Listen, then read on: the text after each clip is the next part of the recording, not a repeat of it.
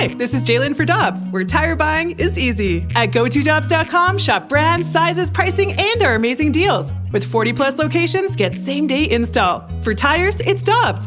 For deals you can use, click on GoToDobbs.com now.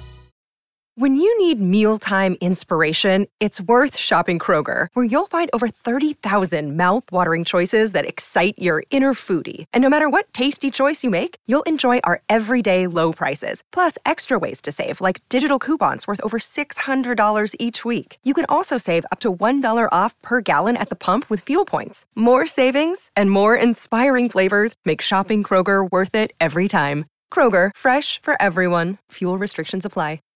Get ready for winter driving at Dobbs Tire and Auto Centers with super deals on tires, including up to $200 on new Goodyear tires, plus oil changes, brakes, batteries, and more.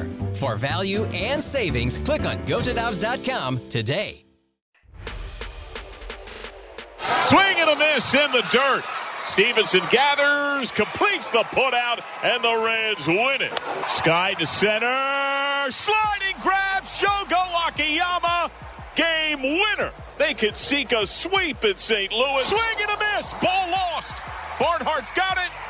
And the Reds sweep the Cardinals in St. Louis.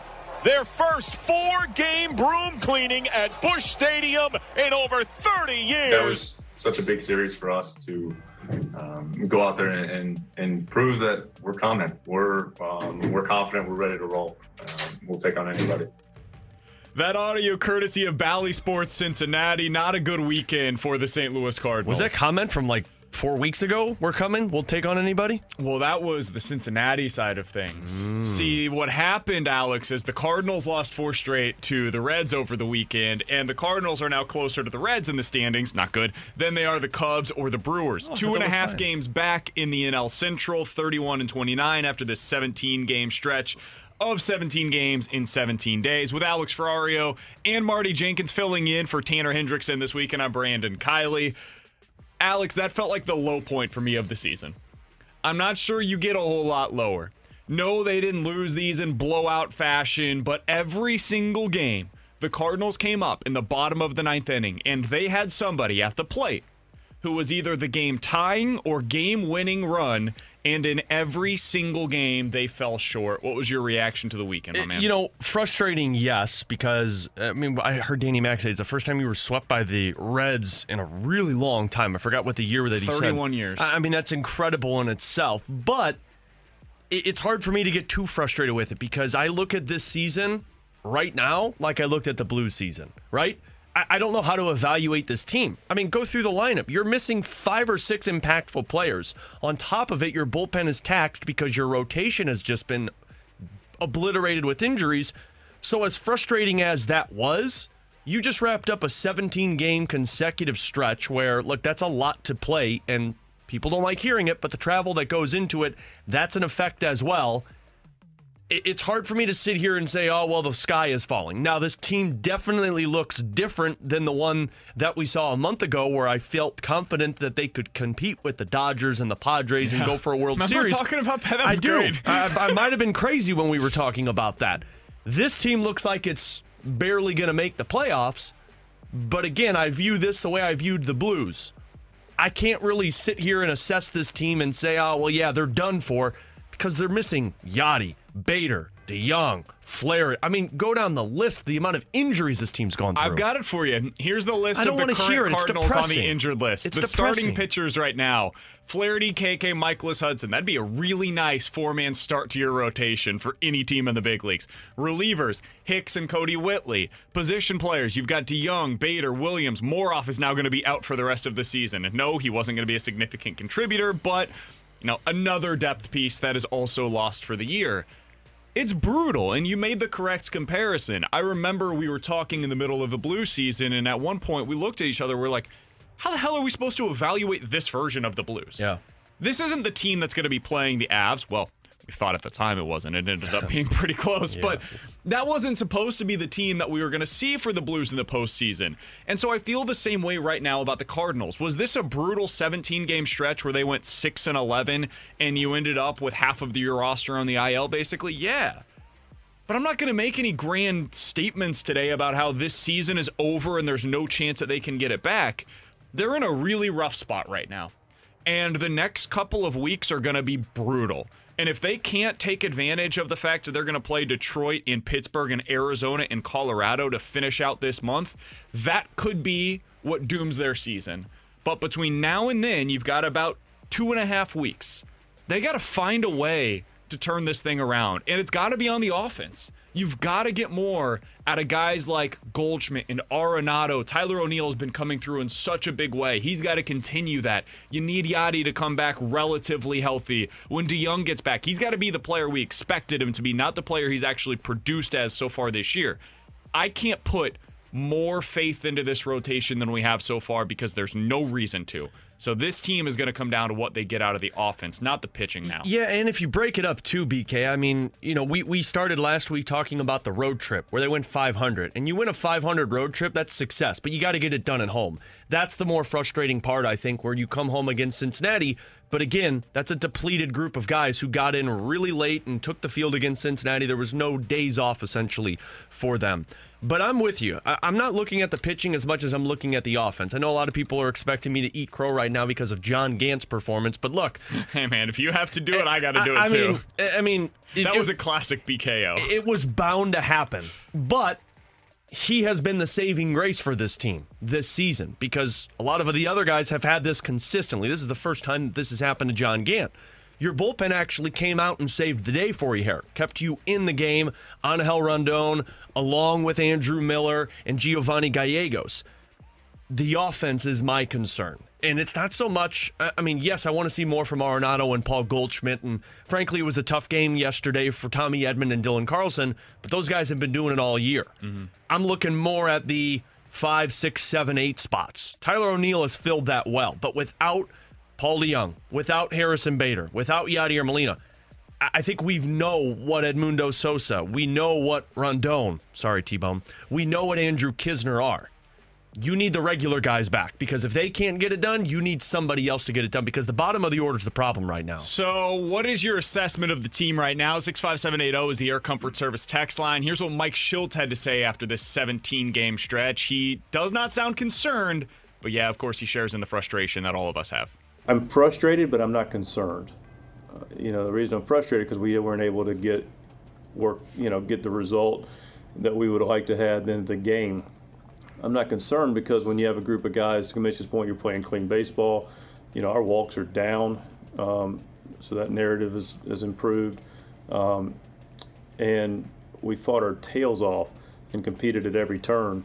There'd be concern if there was other things that were taking place. Um, lack of effort, lack of fight, lack of competitive spirit, you know, not playing clean, playing sloppy, beating ourselves. But that wasn't necessarily the case the last this whole series. And while it's frustrating, it's fun to feel good about with this club, and I, I, feel great about this club. I'm proud of. There are some things that you can feel good about. The defense was pretty solid overall over the weekend. A couple of misplays, sure, but you're going to have that in a, any four-game series. Overall, though, they made some spectacular plays that kept this thing closer than it would have been otherwise. The pitching overall, it's fine. I wouldn't say it was great. It was fine for you. It's hard for me to say that, yeah, the walks are totally fixed now. I looked this up, Alex. In this 17 game stretch, the Cardinals relievers were 26th in Major League Baseball in walk rate. Yeah, it's better. They were last, and now you're the fifth worst in baseball when it comes to walking guys. So you've improved there. Uh, your starting pitchers in this 17 game stretch had a 5.1 ERA. Your relievers had a 5.1 ERA as well. You were the. You were truly a mediocre baseball team in these 17 games, and you found ways to lose. And that's not what we expected to see from the Cardinals this season. I'm not going to make, again, any grand takeaways because of the way that they're beat up right now, but that's now going to become the big question. How does this team overcome what is a massive influx of injuries? It seems like they ha- add somebody new to the IL every single day. We went over the list. Here's Michael Girsch talking about what the Cardinals can do and then here and now when it comes to their trade deadline approach. You can talk to other teams about trades, but making trades in early June is a challenge just in general. It's even more of a challenge if if people sniff desperation in the air. There's players out there Um, it's just trying to find players that make sense to acquire that, that we feel like would be an upgrade and that, that could help us. Man, that was a great quote. I mean, honestly, that that's the Cardinals' problem right now. Teams sniff desperation. You are not going to pull off a trade right now because the Cardinals are down spiraling. They have pretty much their entire roster on the injured list. And on top of it, you don't have a lot of top prospects to give up that you're willing to depart from. So if I'm a team and the Cardinals call me, like let's just say I'm the I don't know, let's say the Detroit Tigers right now, and I call and say, We need we need pitching. Okay, give me Nolan Gorman. No, I'm not doing that. Well, you're not getting them then. I don't care if it's Matthew Boyd. I don't care if it's my minor league guy who's never going to get the bigs. You're desperate. You give me what I want, or you're not getting it. That's the Cardinals' predicament. There's some truth to that. And also, they gotta find somebody. They have to, man. Did they pick somebody off waivers yesterday? Yeah, but he's a minor leaguer. He's a guy that remember Bring when, him up! Remember when John Mozeliak said we've got to add depth to our, our minor league system as well because we're we're drawing from that for the big league club. That's the type of guy that they're looking yeah, at but look, there. you brought up a minor leaguer yesterday, and he got you a scoreless inning with a strikeout. Yeah, Rondon's one of their bigger prospects. Bring He's this guy be, up. This guy's not not on that list. This is his third team in 2021. He ain't helping you this What year. are we doing? Brandon Waddell. right? Yeah, and and he he's not going to be the You tell him to waddle his way up to the bigs. So one problem that the Cardinals are running into is every other team is also feeling the injury bug right now. We talked about John Means, right? As a potential really interesting. oh yeah, interesting. he'd be great. The no hitter. Let's get him. yeah, he's on the IL. Oh. He just went on the IL over the weekend. Well, then what about Spencer Turnbull? This was somebody that people were texting in about the other night. Like, oh, go get Spencer Turnbull from Detroit. Yeah, he's got a forearm strain. He's on the IL as well. On the plus side, you've got Jon Gray, right? Maybe we go back yeah. to the. To oh, the, that was like a that was like acquiring an ace from another team. He could be your number two guy. What about this guy?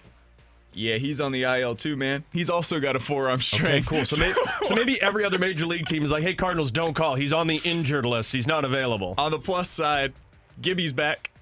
Oh my God, you going with Kyle- Gibby again? Kyle Gibson. You're going nicknames on him again? Made a start over the weekend. Looked great. Threw five and a third scoreless against the Tampa Bay Rays. Had five strikeouts, Yeah? zero walks. yeah. He's available. Oh, okay.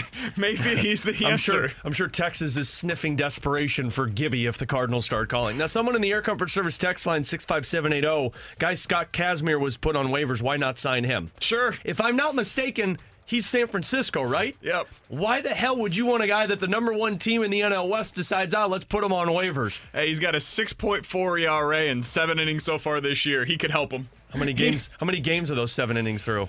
Two. All right, let's go get ourselves a three and a half inning guy. Let's get it. The, the answers aren't out there right now, and that's the most frustrating part. It's not just what you're seeing on the field, it's also as you look out there and try to find somebody that can help them. There's just not a whole lot Yeah. available. So we'll see what the Cardinals do. If there's any news, we will certainly pass that along to you. 65780 is the Air Comfort Service text line. We'd love to hear from you guys throughout the morning. I know you have some questions about the home run derby. We will give you our experience. We were not a coming part of a up home in run about derby. I don't know what you're 15 talking minutes. about. It's 11:15. Your time check brought to you by Clarkson Jewelers, an officially licensed Rolex jeweler. Katie Woo's going to join us coming up at 12 o'clock. Coming up next, though, Chris Speier is a former Major League shortstop. He was a Red co- Reds coach from 2008 to 2013. He's going to help us try to figure out all of the questions that the Cardinals are dealing with right now when he joins us next on 101 ESPN.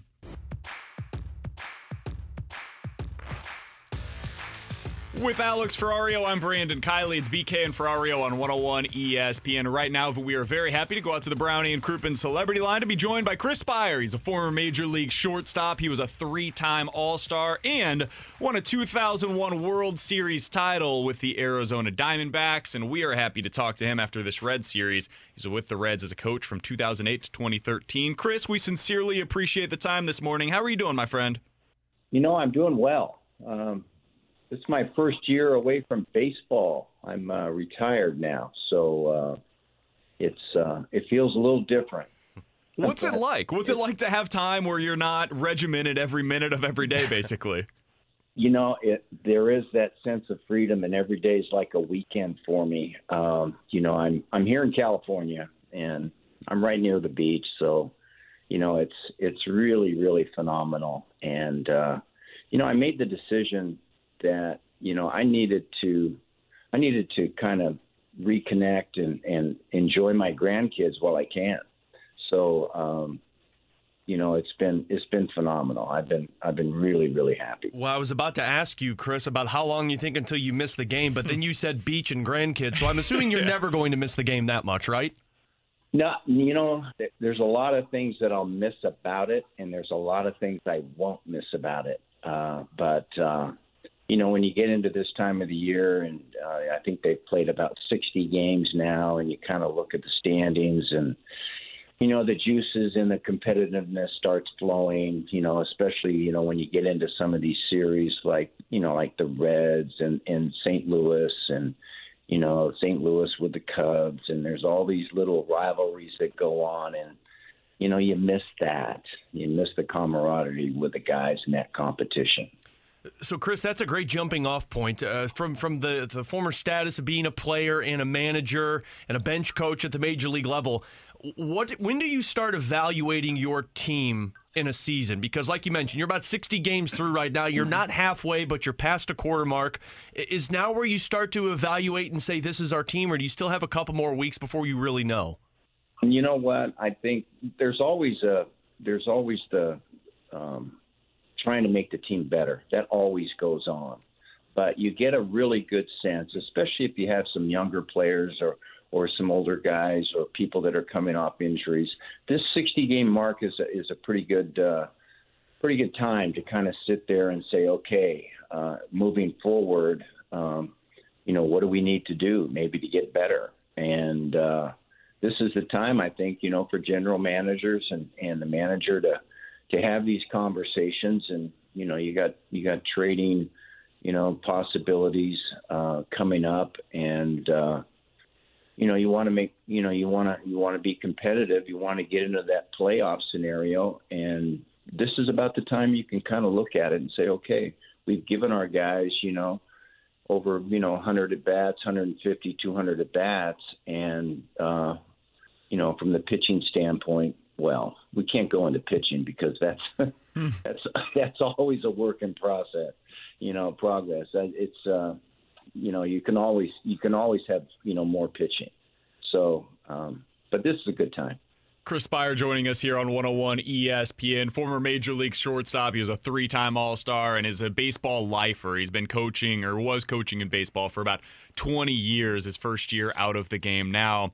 Uh, Chris, I'm always curious. You know, you, you were with the Reds from 2008 to 2013. You have been a part of what was a big time rivalry in that span as well. What do you mm-hmm. remember most from those Reds versus Cardinals head to head matchups? Oh, you know, it was fun. Uh, you know, I think, you know, you play so many games, you play 162 games, and when you get into a series like that, there's there's extra juice flowing. You know, you know, you take it from the top of of uh, you know when you look at the teams, and and we had you know we had Dusty, and St. Louis had Tony, and you know there I think you know I think there was always that you know a respect, but also a little bit of a rivalry between those two guys. And uh, you know, one of the things that was funny about Tony is, uh, you know, as the bench coach, which I was with Cincinnati, it was my responsibility to, you know, get the lineups up and, and send over the lineups and receive the lineups and do all that kind of paperwork. And uh, Tony, Tony was uh, a little relentless in regards to. He'd send over a couple guys. He says, "Well, I know that these guys are going to be playing." haven't really made up our lineup yet. So there was always a little bit of battle there. But then, um, you know, once the games got going and, you know, we started to have some pretty good teams uh, with Cincinnati. Um, but there was always that extra boost uh, with St. Louis to, you know, to win that series. How much of your managing experience and your baseball knowledge, Chris, did you take away from being around Dusty every day and then, of course, seeing Tony La Russa as much as you did in St. Louis? You know, I tried to pick up a lot because, uh, you know, I had aspirations, I think, early on in my uh, coaching career, you know, to to figure out a little bit, you know, if I got that chance, you know, what type of manager would I be? And uh, you know, I gotta I gotta mention, you know, another couple of guys. Number one, you know, Tony was a, a master with you know working his. Uh, you know his bullpen. You know he had to help with Dave Duncan, but those guys were really, really good at getting, you know, getting the most out of their bullpen, and it was about keeping them, you know, keeping that that bullpen and that pitching staff, you know, on the same page.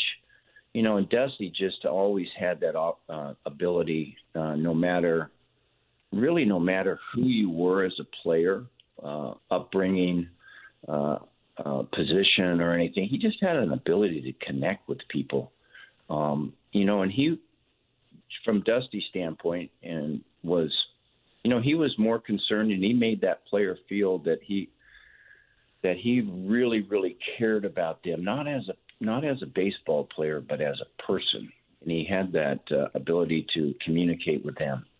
Um, but there was another guy that I had a brief stint with and he was a St. Louis manager. I got traded over to St. Louis Cardinals uh, middle of July, and I was under um, Whitey Herzog.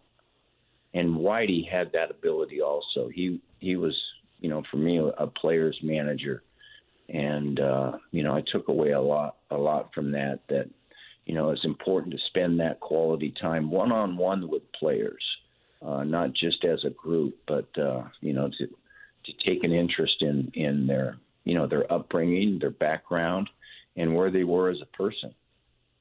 We're talking to Chris Speier here on 101 ESPN for another few minutes. Uh, Chris, one thing that I did want to ask you about today there was some news over the weekend that it sounds like Major League Baseball is going to start cracking down on these foreign substances that they believe that pitchers are using to increase their spin rates. Uh, you, are oh, you're, you're a lifer in this game. I am I'm curious when when you when you saw this uh, as a story that has started to develop over the course of this season, what what was your reaction to it? You know, as we all know, players, pitchers, hitters, uh, everybody uses something to get a better grip in either the baseball or the bat, and you know, that's been going on, you know, from day one. Mm-hmm.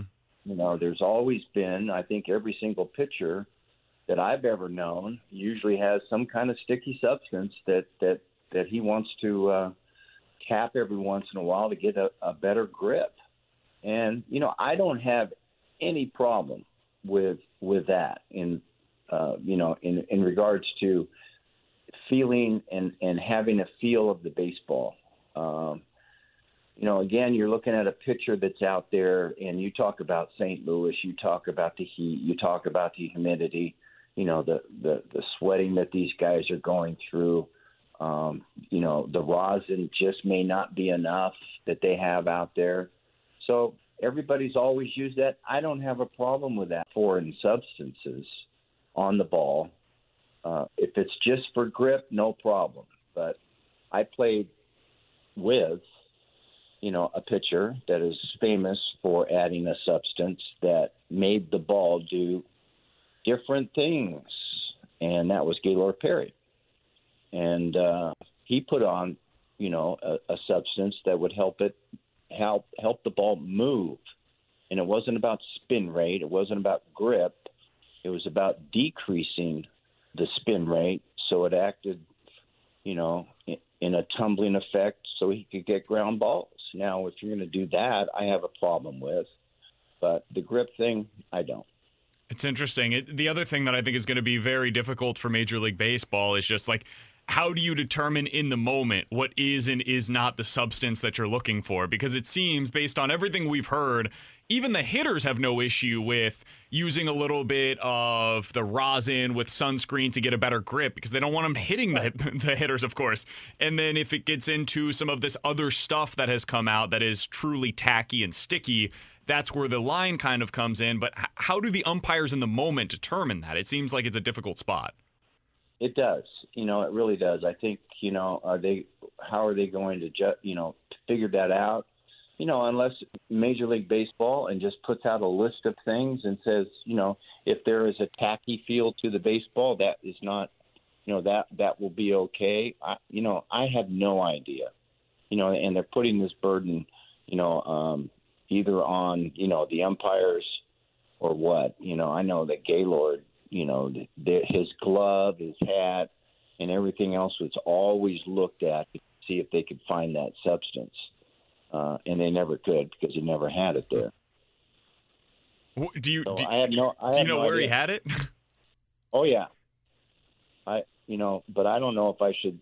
I don't know if I should say anything about that. I don't fair. know. I don't know if he's come out and said where he kept it. I think he kept it. A, a, you know, he was so deceptive. You know, in regards to um, how how he got it and where he got it from, and I think he probably changed it a lot. Interesting. But I know it was. Ne- I know it was never on his hat or his glove. Interesting. Hey, Chris, we appreciate the time this morning. Continue enjoying retirement. Have a bunch of fun Thank with you. those grandkids of yours. All the best, and we'll talk with you again soon. All right, take care. Thanks, You Chris. got it. That's Chris Speier joining us here on 101 ESPN, former Major League shortstop. He was a three time All Star. He coached with the Reds from 2008 to 2013 and a 20 year coach in general. It's interesting, man. It's going to be a tough spot for Major League Baseball to actually be able to police this in any way that is consistent. And it sounds like over the course of the next week or so, they're going to try to start doing exactly that. So, Not to be mean, I just really wish that someone was more in charge of this that's better off or better apt to be in charge of this than Rob Manfred. yeah, I mean, it's Like if they, like it, I would feel so much more comfortable about trying to mandate this and regulate this if it was Theo Epstein. Sure. Or if it was somebody else who you knew the hand or the game was in good hands with. it's just difficult to police consistently. Like you, you're going to have a situation where there will be some teams that are policed regularly in certain games, and then there are others that are getting away with this. So it's, I, I don't know how they're going to be able to do this consistently. With Alex Ferrario, I'm Brandon Kiley. It's BK and Ferrario on 101 ESPN, and you may also know us as the home run kings from the weekend. See, uh, now I was thinking a better transition would have been speaking of consistency, BK and Ferrario over the weekend were about as consistent as you can get. that is true, and we'll tell you about it next on 101 ESPN. Our very own Jim Edmonds and Rick Ankiel taking part in a home run derby.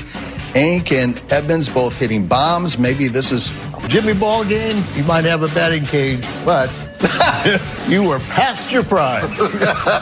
By the way, we understand that Brad Thompson and his radio station were part of it in a home run derby, but they were actually hitting home runs from the outfield and not from home plate. Well, some of them were hitting home runs from the outfield. And it wasn't the outfield, Scotty. It was second base on the cusp of the outfield. That's at least 10 feet. I think I was standing on the outfield. I was standing, probably should have been standing further into the outfield.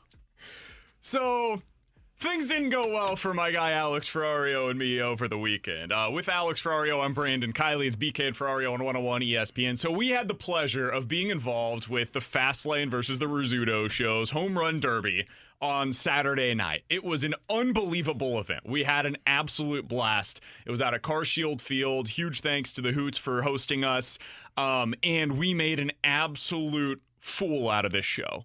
We should have just we should have tagged in Tanner Hendrickson. He would have made us look better. I don't think Tanner could have done any better. I'm not. I'm not buying into that. I'm confident he Tanner could. Tanner likes to brag that he'd be better at this because he's a good wiffle ball player. That is very Alex, different. Alex, No, I'm not. I'm not going to give Tanner credit. he literally couldn't have done worse. That's true. He couldn't have done So worse. So you, me, Anthony Stalter, and Brad Thompson, I believe, combined for 19 home runs. Am I Yeah. right on that? I believe so because we lost by two. So we combined for 19 home runs. And you know how many we hit? Let me tell you, we really added to that with our zero home runs between the two of us. Combined zero home runs. Now, if we're counting, if we're counting balls that hit the top of the wall, then BK and I hit three total.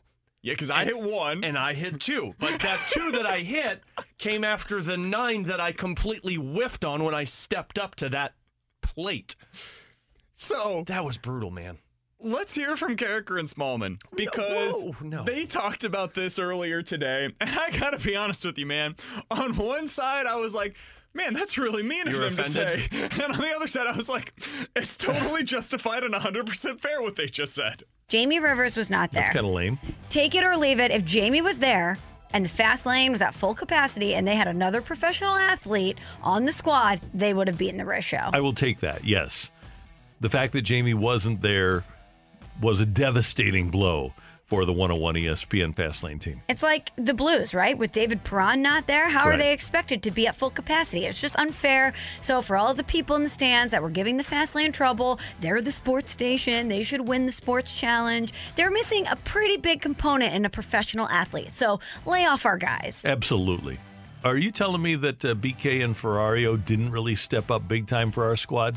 They gave it their all, Rand. Um, and sometimes some nights you just don't have it. Some nights you just don't have it. Thank you, Michelle. By the way, it was 27 home runs. I sold uh, Anthony Stalter and BT short. I apologize for that. Um, I don't think we're ever going to be invited back to one of these. No, we will not be ever invited back to one of these. Um, look, here's the thing. There's there's there's no there's no defending what you and I did out there. It was Oh, oh, was- I am I'm very proud of my performance. Yeah. I know, I know you're not I'm not at path. all. I, I mean, look, uh, this is how bad it was for me. My family, my wife, my kid was there. They left after my at bat because it was that bad. Brandon Moss, who we talked to on Friday, and I would consider to be friend of the show. He came up to us beforehand, said what's up. We talked with we talked with him throughout. He was great, and he ended up winning the thing for the major league alumni side of things. Um, he left while we were hitting. Yes, he and his kid went back to the uh, the locker room because they just didn't want to Yeah. watch it. And basically, that was going to affect his swing if he watched the crap that we did out on the field. Uh, I will say that is a lot more pressure than I expected. I mean, that was a sold out crowd. And props to all of the fans out there that showed up for that. Uh, to the O'Fallon Hoots for putting that on. It was such an awesome evening, especially the final uh, battle between the uh, the collegiate winner of the tournament Yeah. against Brandon Moss. Moss was in ahead of him by like nine home runs with a minute left, and this And then kid the just fireworks started. And this kid just started Fireworks. raking out there. So props to them. But that was so much more pressure than I expected to go into. And then on top of it, I was the first one to go, which was After like Moon hit 11. that was it. Moon hit 11 I- home runs. Moon was downplaying himself, like, oh man, I don't know, this is gonna be tough. Moon steps up there and he hits 11 of them. I'm like, are you kidding me? Just pounding balls. That's exactly what he was doing, Marty. He was pounding, pounding balls. And as soon as I missed that first one, I, I knew it. it It was in, in my head. head. I was doing the tomahawk upper swing. I was trying to just Big Papi these home runs. I was missing everything. And then, and and I hope whoever this is, whoever it was, was listening. There was a kid in right field who was shagging pop flies, and he talked the meanest trash to me in my second at bat swing where I missed the ball. Can I set this up real quick? Please. Okay. It was bad. So we had Jeff Burton. It's not. It's not that. Uh, we had Jeff Burton doing the emceeing of the event while we were hitting Mm-hmm. Yeah. from from the Rizzuto show. He did a fantastic job. And in the middle of Alex's at bat, his three minutes where he's attempting to hit home runs, um, he says he covers hockey, ladies and gentlemen. Hockey, certainly not baseball. Then the kid in right field, Alex said what? I play hockey and I think I could hit more than this guy can. This kid was no older than 12 years old. Yeah. I, no older honestly, than 12. I should have just dropped the bat and walked away after that. So that was bad. That was bad. I felt so bad for Stalter. and I knew I was going to be no good. I made that very clear ahead of time. I told everybody that would listen, this is going to be bad, and I I apologize think I in did advance. too, though. I think I said I was going to hit one maybe, and I didn't even get to that. I my my swing is 100% upper body. There is no legs in my swing. It Mhm. is just me dragging the baseball arms. bat through the zone. It looks like Matt Carpenter when he's off. When Matt Carpenter is hurt, that's what my swing looked like. I, there were a lot of 6-3 groundouts for me. I have a question for you guys. And 65780 is the Air Comfort Service text line to get involved. I think I should be mad at my fiance today. She sent me videos uh, from her seats because she she videoed my whole plate appearance, and I would like that to be burned w- forever. I'd li- I wish my wife did that, but my wife left in the middle of me hitting because it was so embarrassing. So I, of course, went back and rewatched it. Yeah. Can I let you hear the audio of something she said on that video? Oh my God. Now this is somewhat difficult to make out because it's not the the best of video quality. we we have Kara audio. so this is, Oh I think, her debut on our show. Kara. I think I should be mad at her for what she said. Quinn touching the ball. I know he's hitting it. It's exciting. Play that again, Marty. Quinn touching the ball. I know he's hitting it. It's exciting. I know he's hitting it. That's really exciting. Why would you be mad about that? She's popping you up there. She is surprised that I made any contact. Not only did I not hit home Oh. runs, my fiance, who I love dearly, said on the video while she is watching me midway through, I know he's making contact. That's really exciting. exciting, man. You said you weren't even going to hit a ball. And then afterwards, Alex, she came up to me and she said, so her her niece, my future niece, whenever we get married, I would consider her my niece already. She's the nicest little girl in the world. She actually looked over at Kara during it and said, "At least he's trying his best. at least he's trying his best." Oh my god, Alex, brutal. You just got trash talked by a how old? Eight year old? Nine year old? Seven. Oof. Woof. I I looked at Kara afterwards and I was like, I don't think I have ever felt worse in my life No. than you saying this to me right now. No, this is this is this was rough. And look, so a kid who's 12 made Yeah. fun of you during your at bat, and there were Brandon Moss left the field during Yeah. our home run I can only imagine what Jim Edmonds and Rick Ankiel and Adam Kennedy were sitting there thinking, looking at us like, oh. I don't want to know. Uh, I, I don't Every either. single person that stepped to the plate at any point over the course of the three-hour event, every single one of them, Alex. Yeah. including the damn Rizzuto show, who were was not even on a sports station. Every one of them hit not one, multiple home runs. Yeah, it, look, and can I? We combined for zero. And Alex, I've never been more sore in my entire life. Can, can I clear up some misconception too? Because Kara told us, your fiance, that a lot of people in the stands are like, these guys are on sports stations. There's a reason we are on a sports station. We were terrible in athletics when we were in high school and college. Hold on, that's not nice. That's not nice. I was very average as a football player. Uh, yeah, and look, I, I was- just never was a baseball player. Basketball and hockey were my sports there, not baseball and football. But still, there's a reason we talk sports because we couldn't play sports. That's how bad it was. My ego still hurts from that, and I feel so bad, so bad for Anthony Stalter and Brad Thompson because they were pumping us up the entire time. They were trying No, to get no, the best no, out of us. I don't feel bad for them. I do. No, time do. out. They asked us. I did not ask to be a part of no, this. they did not ask us. The people in charge of putting it together asked us. I think BT and Anthony were trying to find some type of replacement players for us, but we were all they could get. And I feel horrible because we let them down. No, I don't feel bad at all. I made it very clear ahead of time that I was going to be atrocious. I, I told everybody that would listen there will be zero home runs produced out of this body. Zero. As long as you preface with that, it's cool. I said up front, I, want you guys to know this is what I can and cannot bring to the table. I would be happy to drink some beers with you, have a few laughs, and provide some moral support. I will be providing zero in the performance when it comes to home runs. So when I heard Karraker and Smallman today say, if Jamie Rivers would have been there, they probably would have won. I was a little hurt at first. I'm going to be honest with you. It, it hurt my ego. But is she wrong? No, she's not wrong. She's not wrong at all. She's not wrong. I, I'm so sore, Alex. Oh my God. my body hurts. My so body much. feels better, but my my ego is just and like I'd love to get like some retribution for that for how embarrassing it was, but we will never be asked to do that again.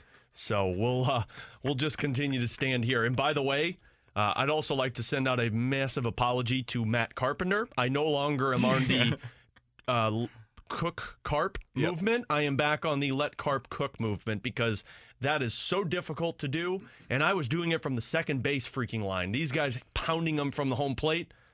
Props to all of you. Stalter really looked at me beforehand and said, "Just, just swing up.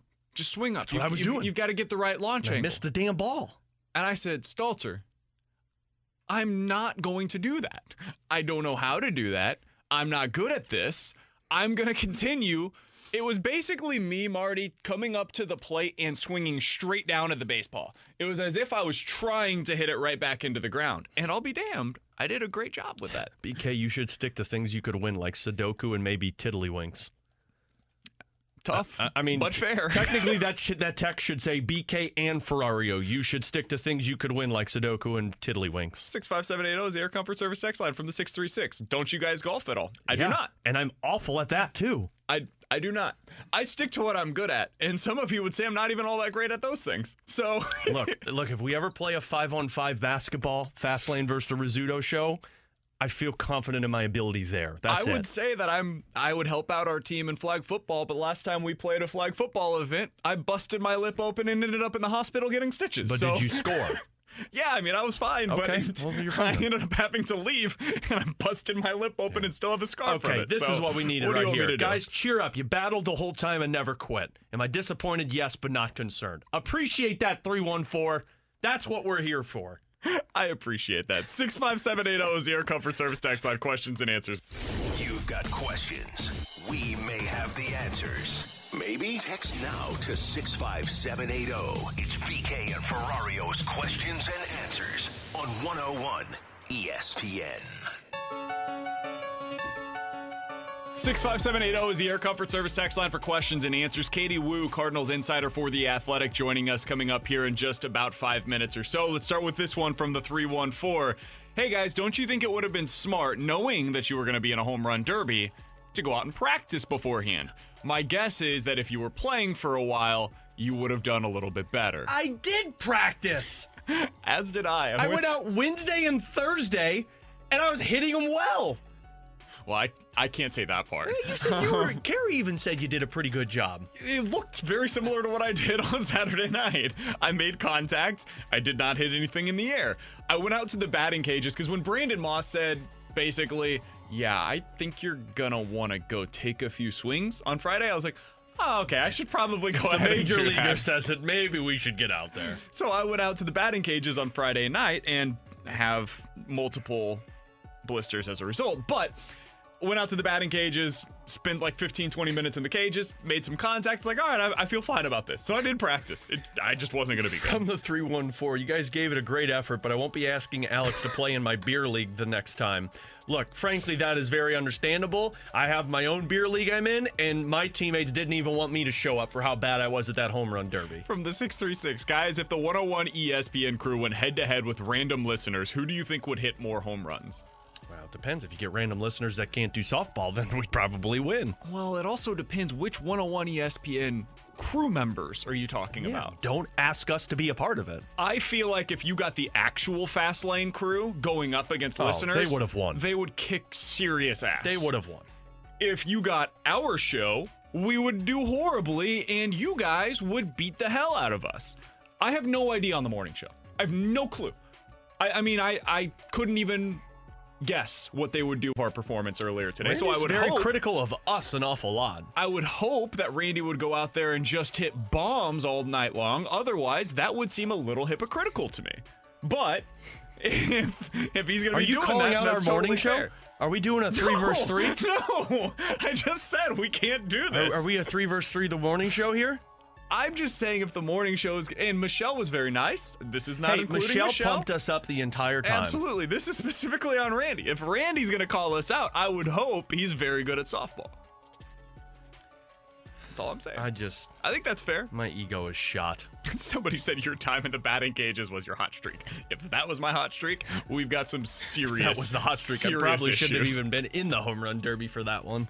65780 is the Air Comfort Service text line from the 618. Guys, why does it seem like 101 ESPN is constantly losing both sports picking and athletic competitions to a music show? Listening to you guys uh, talk sports is like the blind leading the blind. Again, it's not, these guys aren't just music. I mean, these guys are very athletic. It could play from the more or from the Riz show. Tony Patrico is an unbelievable Guys, home run hitter. King Scott had a banged up wrist, and he went up there and hit six of them. that makes me sound worse. Don't say that. Hey, Moon Moon was sitting there the entire time going like, "Yeah, yeah, I'm a, I'm a musician." It's like, uh, you know, blah blah blah. Uh, this won't be this won't be pretty. And then my man just went up there and just Ken Griffey Jr. stroked the balls into the center field. He did just what? stroked those home runs into left field. Not what you said the first He time. stroked them, yeah. Home run balls. Balls, that's what I meant. I think you said he stroked the balls. Yeah, the home run balls. That's it. I mean, that's what he did. It was a clean stroke off the ball into the into the fans. 65780 is the Air Comfort Service text line from the 636. Guys, I'm an ordinary listener, and I'll hit a home run from home plate and slow pitch Well, softball. yeah, I'll hit from home plate Hey, and slow pitch softball too. It ain't going anywhere. Good for you. We, we've all got our skills. More power to Look, you. you can make that fun of mine. You can make fun of us all you want. We, we've already addressed the issue in the room. We're Hey, terrible. I beat you guys to the joke. I told you ahead of time what to expect, and I hope you knew exactly what to expect when I went to that I was plate. I was never going to be a home run hitter. Solely contact, and the contact was dis that disappeared in that home run derby.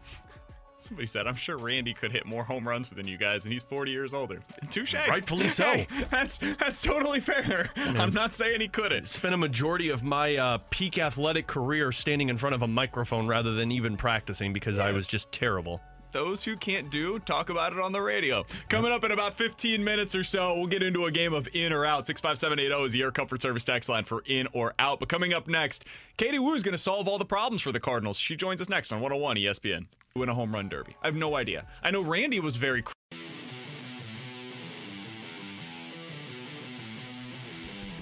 He's Alex Ferrario, and I'm Brandon Kiley. It's BK and Ferrario on 101 ESPN. We're still reeling after what was a rough weekend for the two of us. I'm not sure who had a worse weekend, us or the St. Louis Cardinals. Uh, us, because the Cardinals gave it a valiant effort. At least they hit some home runs. We were beyond second base and couldn't quite hit it out of the park. I and really, right now, really wish you wouldn't have told Katie Woo that. We're going out to the Brown and Group and Celebrity Line to be joined by the Cardinals insider for the Athletic. She is Katie Woo. Katie, we appreciate the time as always. If you were standing on second base, how many home runs do you think you would be able to hit? Ooh, I would like to say I could get one out, but um, I don't know. My back hurts just going up the stairs at this point, so maybe not the best person to ask. That's all right, Katie. Both both BK and I right now, uh, our entire bodies hurt from those uh, three I minutes. Aches in places that I didn't even know had muscles. And my ego is just shot, Katie. I was like you. I said I could at least put one over, and I missed the ball nine straight times. So it's just uh, it's one of those performances you just don't want to remember. Hey, that's the worst part is recovering from the ego, right? Like I'll, I'll put, I'll, I'm okay if I'm sore or tired, but if my pride can't recover, just count me out. Yeah. Yeah, well, we're we're we're reeling when it comes to our bodies, our egos are hurt, and we're feeling a little bit like the Cardinals right now after what was a rough weekend for them. Katie, what what do we even take out of that? I know that the team is beat up right now, injury wise. What am I supposed to make of the fact that they lost four straight against uh, the Cincinnati Reds at home for the first time in 30 years? Okay, well, let's let's start the segment off, and I think everyone could use this by taking a collective deep breath. That was yeah, Okay. inhale, exhale. Okay, let's focus. That was, you know, no denying. Not a very pretty week of baseball. That was a, a grueling stretch to watch, and not just from the results of the game, but from the state of the roster. I mean, losing three fifths of your rotation in two and a half weeks, not even counting the other seven players that are on the injured list right now, a really tough road trip schedule, no days off, and just morale looked a little low over the weekend. And I am by no means saying that people should not be concerned, but I also think that we have to remember this is a 162 game season, and I'm not sure if this 58 game season last year has where everything was magnified by at least three times has kind of shifted the weight off of that. Every single team, every single of the 30 Major League Baseball teams is going to go through a stretch this year where they do not play well. For the Cardinals to be doing this right now in June, it's not the worst thing in the world, right? Like, yes, there is plenty to be concerned about here when it comes to the state of the rotation and the state of pitching. However, it's an overreaction, and this is coming from someone who is a career overreactor. the overreaction is here that the Cardinals are, you know, out of the division, such a failure this year. They're going to lose. What's going on with the front office? This is a waste. That's an overreaction. An appropriate reaction is are the starting pitching is really lacking. There doesn't seem to be any viable options in house and it's a tough time to go outside of the team and outside of the organization to find some help. So, what can they do? And I think that's the biggest question. It's not necessarily the overall record of the road trip or the sweep at home against Cincinnati. It's the current biggest problem is how can they solve the pitching? Well, let's continue with that, Katie, because uh, we heard Michael Girsch talk yesterday about how other teams can smell that desperation from a team that needs to make a trade to help their injury situation. And it doesn't seem likely the Cardinals can go acquire a Max Scherzer right now. And the flip side of that, it doesn't really seem like other teams are just begging to trade away pitching for how many injuries are taking place. So, where do the Cardinals go from here? Isn't that the million dollar question? Yeah. I mean, their their hands are, are really tied here, and we talked about this last week before Kim went down. You know, and again, the Cardinals. We've heard this before, but I'll, I'll just restate it because it's what's been said. The Cardinals are optimistic that KK won't miss more than the minimum Okay. amount of time. Whether or not you want to believe that, that's on you. But that's what we've been told. So there again, there doesn't seem to be a lot of sense. It's early June. Teams do front offices are smart. Like I know that everyone likes to think that the front office is just sitting around and all 30 teams just doing nothing. These guys are very smart, okay? And they can absolutely sense the desperation because there's no way around it. The Cardinals are in a desperate situation for starting pitching. So does it make sense to blow out on a, a trade to stop the bleeding in June when you could essentially wait four weeks and see what kind of options pan out in a division where nobody is going to run away with the crown here. They're not going to run away with it in the first half of the season. They're not going to in July. They're not going to in August. We've known all this time it's going to come down to the last two weeks of the season for this division.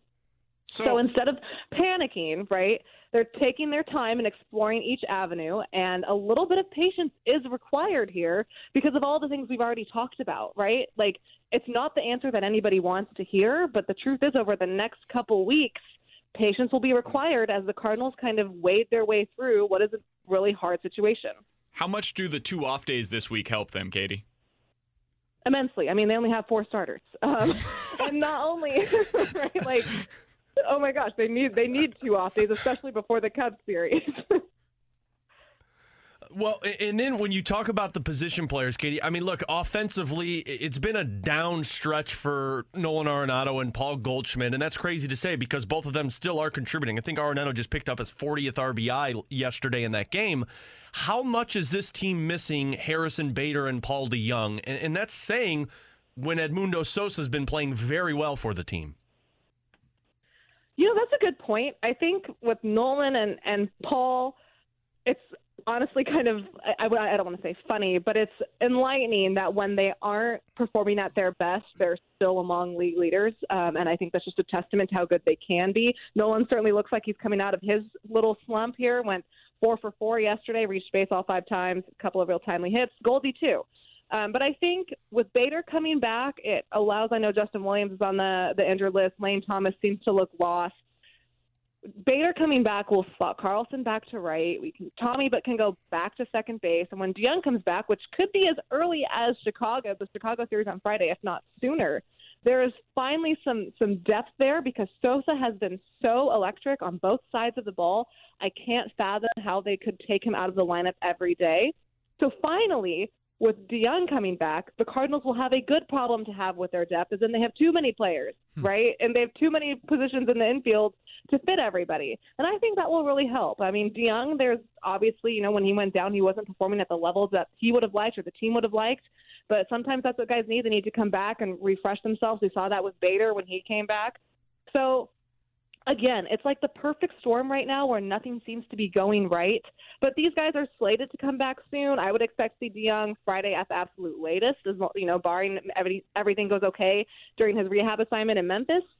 And then I think it'll be interesting because it'll give the Cardinals a little bit of flexibility. They can have two middle infielders in DeJong and Sosa, and they can move Edman to right and just kind of fill the blanks for now. Katie Woo is our guest. You can find her work over at The Athletic. She wrote over the weekend recapping this 17 game stretch where the team stands right now. She also reacted to all of the pitching injuries. You should definitely get a subscription over there at The Athletic. is well worth the price. And you can follow Katie on Twitter as well at Katie J. Woo. You might have just answered this, Katie, but when when we see Paul DeJong return, because it sounds like it might be a little longer than expected for Bader, do you think it's as simple as they move Edmundo Sosa over to second and you put Tommy Edman in right until Bader gets back?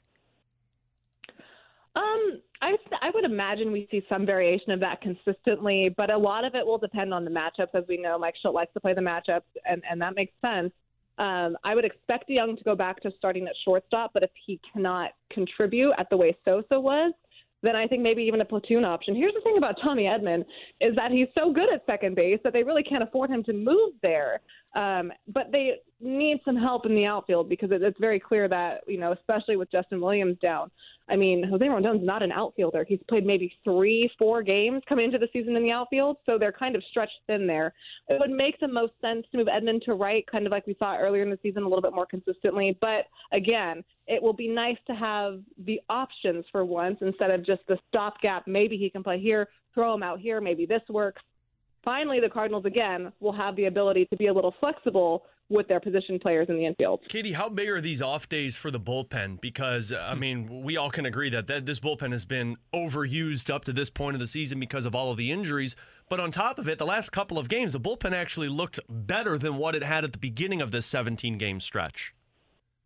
I'm glad you brought up the bullpen because they did look very, especially in the Red series. It was a little ironic. The Cardinals played some really good baseball on all of the big elements. You know, like defensively, they made one error all series. The bullpen was really good.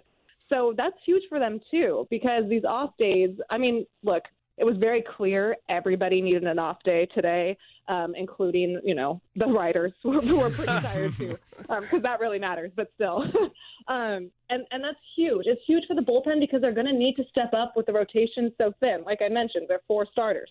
Uh, they're going to have to eat some innings here. The Cardinals aren't going to win any 2-0 shutouts over the next couple of weeks. I mean, Adam Wainwright may have something to say about that, but you know, if we're being realistic, they're not going to win very many one run, two run, low scoring ball games. That's why their offense is so important. And they're going to have to score a decent amount of runs each game.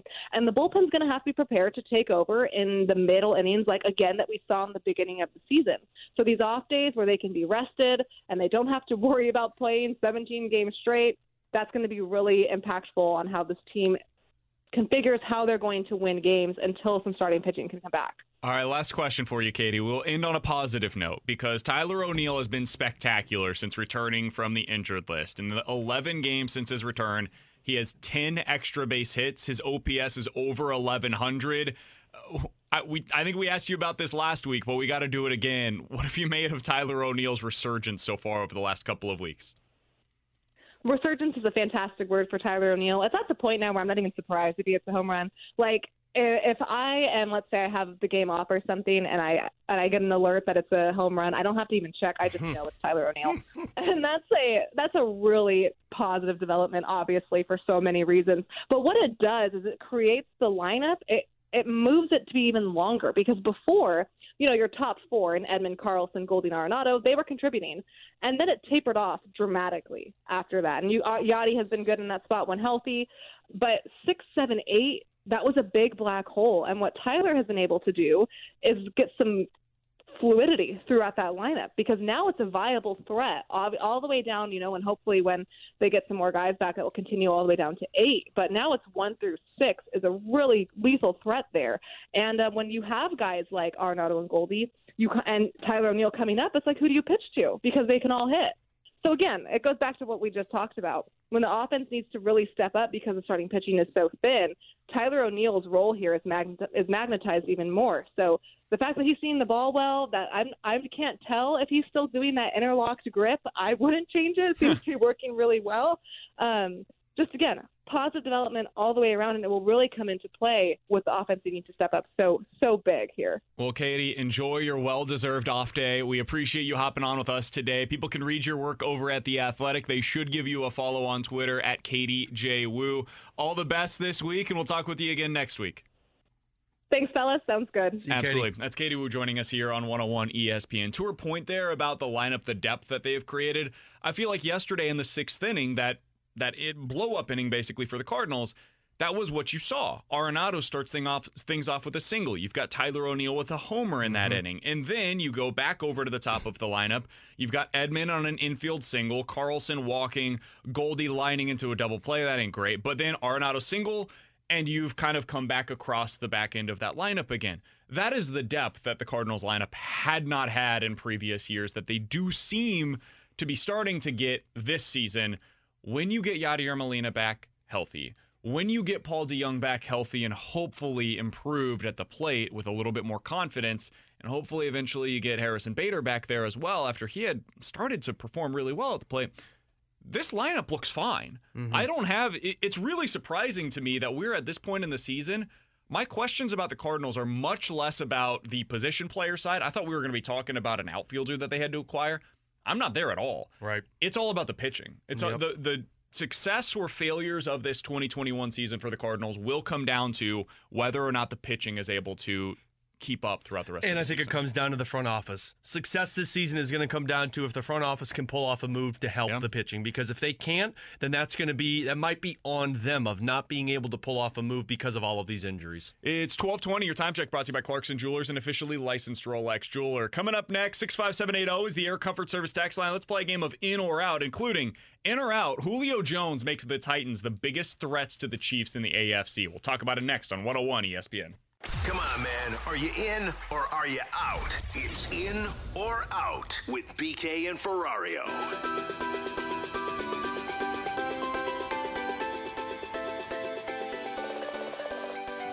65780 is the Air Comfort Service tax line for in or out. Let's start with this one, Alex. In or out? After the Titans traded yesterday for Julio Jones, they are now the biggest threats to the Chiefs to win the AFC. Out. You can improve your offense as much as you want, but if your defense still sucks, how can you compete with that? I I mean, look, uh, and the Chiefs' defense isn't any better, right? Like the Chiefs' beat defense struggles. I still personally believe the toughest competition for Kansas City is going to be Buffalo. And Buffalo didn't improve much. They just kind of stuck with the same core. But that's a group of guys that, that you could tell they were hungry for it last year. I wouldn't put my money against Buffalo. Now, I think Tennessee rises. I think Tennessee is the clear cut favorite in the AFC South. I'd put them right behind Buffalo. I probably would have Cleveland behind Buffalo and then Tennessee. But no, I'm out on that. I don't think they're the clear competitors with Kansas City. Marty Jenkins is filling in this week for Tanner Hendrickson. He's out on a much deserved vacation. Oh, Marty, you in or out on Julio Jones making the Titans the biggest threat to the Chiefs? Um, I still think it's going to be the Bills. I mean, with Allen and his weapons, I I just think Tennessee. You know, that's a great move for them, but it doesn't put them over Buffalo. They were 13 and three last year, I think. Buffalo. Um, so yeah, I think I got to go And Buffalo. Stefon Diggs stood on the field and watched them celebrate. Like if you you you can't tell me that that guy is not going to be ticked off this year. The AFC is going to be fascinating this year because I, I think you guys are right. Buffalo is certainly right up there. I would not be surprised if the Dolphins, if they get more out of Tua this year, they could take a jump and be in that same category. Baltimore, Cleveland out of the AFC North. In Indianapolis, I just don't know. If Carson Wentz takes that step back to where he was a couple of years ago, they're a legitimate threat in the AFC as well to the Titans in the AFC South. So there's like six teams, and I didn't even mention the Chargers, who we'll see, yeah. that are really interesting in that second tier right now. I don't think there's any title contenders in the AFC North, but I think that's the most intriguing division. I agree. Sure. Especially with a healthy Joe Burrow with his new weapon that's not going to keep him on his feet. But Cleveland's the clear cut favorite, and then you just never know with Pittsburgh and Baltimore. Do they have one more run in them, Big Ben? No. I don't think I don't know if Big Ben's got one more game Their in offensive line just stinks, man. It's terrible, and they didn't do anything to fix it this offseason, so I've got questions Ah, the about them. Cincinnati Bengals strategy, eh? Yeah, ba- they're basically Cincinnati going a little further Just with an older quarterback. Yeah. 65780 is the Air Comfort Service text line for in or out. I'm curious about your guys' thoughts on this. In or out, the new NFL market inefficiency is trading draft picks for proven stars. So, what I mean by this is if you're a team that is kind of on the cusp, right? It makes more sense for you to trade those draft picks for the proven stars as opposed to holding them, hoarding them the way that we have over the years. DeAndre Hopkins was traded for a second round pick. We just saw Julio Jones get traded for a second round pick as well. You're not finding those guys in the second round. You, they go top 10. In or out, the new NFL market inefficiency is trading picks for proven stars. In. I- mean, you're right. If you're Tennessee, you figure you're going to draft in what, the bottom 10, bottom 12 this upcoming draft? To to trade that pick, which I guess that's the second round pick, which is surprising in itself, but look, Julio is a little bit older, but that's not going to be helpful for you. I mean, you have to hit gold with that pick. Whereas if you go get Julio, change of scenery, guy who might get kind of a, a second life going to a team that's competing for a Super Bowl, you're going to get at least two, three, maybe great years out of him if he stays healthy. So I'm in on this. This is the new, and just like we're seeing quarterbacks want out of their situation and if they're not doing what they want them to do, it draft picks for former talented receivers that are going to go out there and prove it once again. I'm in on this. If I'm an NFL team, I'm making all of the calls on all of the guys that are disgruntled stars. And it's amazing to me that there weren't more teams interested uh, in Julio Jones. According to a lot of the reports that are coming out here now, as kind of the post mortem on the trade, there was almost nobody interested in giving up a second round pick for Julio. What are we doing? Julio Jones is a superstar. He's one of the five to seven best wide receivers in the NFL. If you are a com- competitive, competing team, like where were the Bills on this? Why weren't they interested in this? If you could find a way to make the money work, this is a guy you absolutely go trade a second round pick for. Yeah. I think the Chiefs messed up by not going out and making this deal. If you're we've talked about the Bills, the Browns, Titans, all these different teams in the AFC that if things break right, they can absolutely beat the Chiefs. Why not go out and make this move? Make that gap a little wider, give yourself a little bit more margin for error. Yeah. There were a lot of teams that would have made sense for Julio. I don't think they were going to ever trade him to the NFC. If you're an AFC team and your team didn't inquire about him, I think that you might have some questions to ask. Yeah, and I saw the Chiefs talking, or they, a lot of the conversation around the Chiefs was they talked about how cash wise it wasn't possible, salary cap wise it was possible. Eh, or yeah. am I flipping those? No, that's correct. So apparently there's a difference. Cap is all accounting. Cash is what you're actually spending cash flow wise with your team, and they didn't want to give Julio the $15 million that he was well, due. way year. to go, Patrick Mahomes. Should have just forked over 15 mil. 65780 is the Air Comfort Service text line for in or out. Last one for you guys.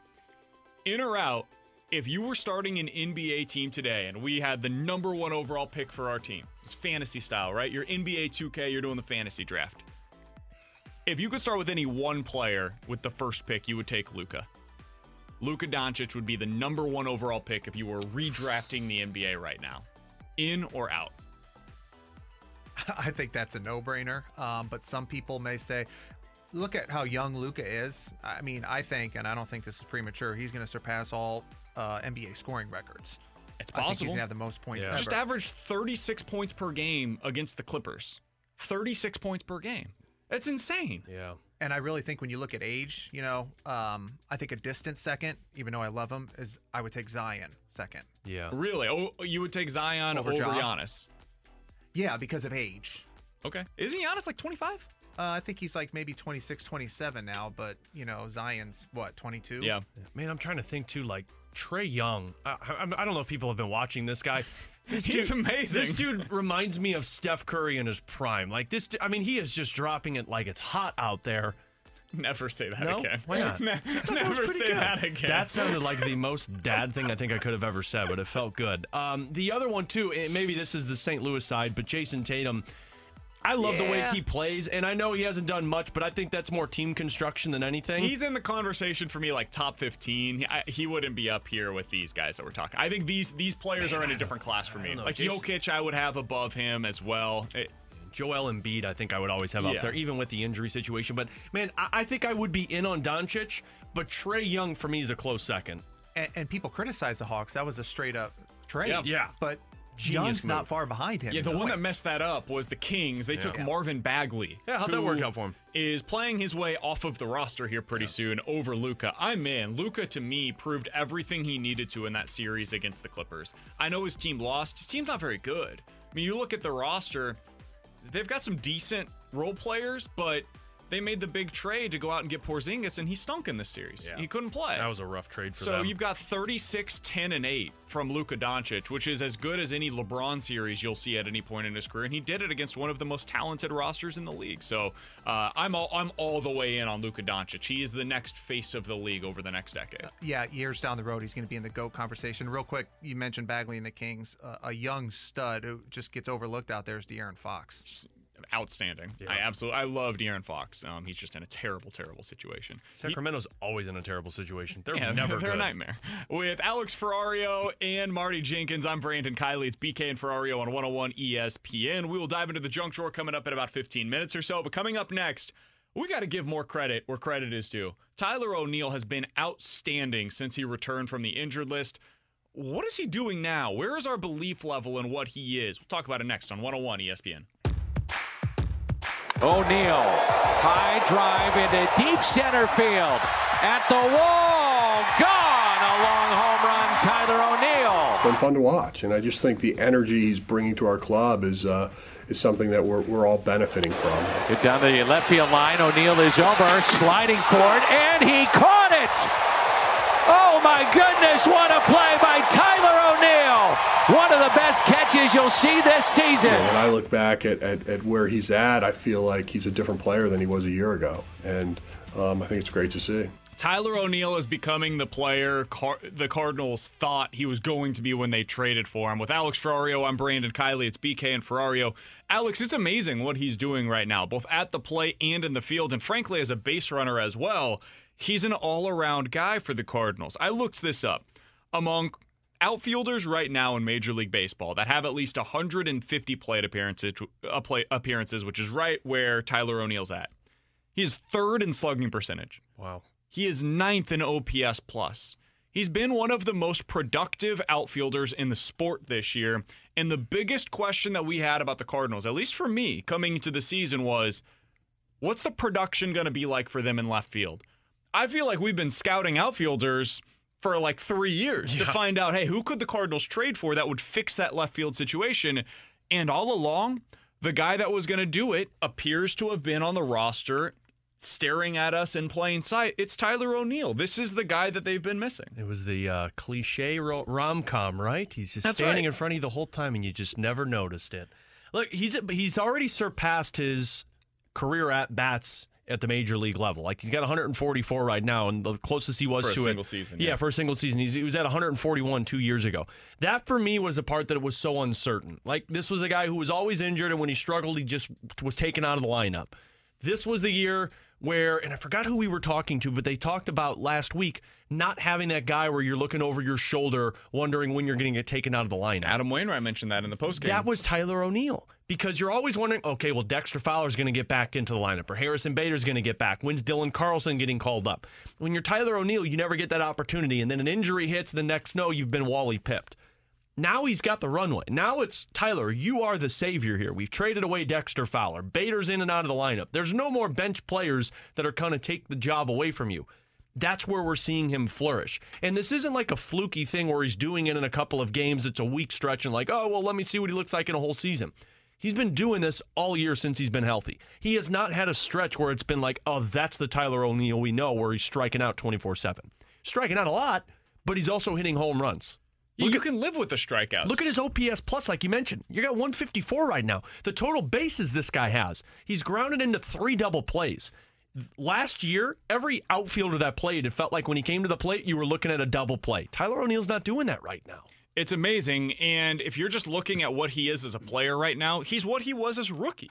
The first time that we saw Tyler O'Neill was 2018 and he played 60 games that year. And in those 60 games, he had basically the same number of plate appearances, so he was a part time player as he has this season. He struck out a ton, he never walked, but when he made contact, it was really hard contacts. He finished that year with nine home runs and 23 RBI.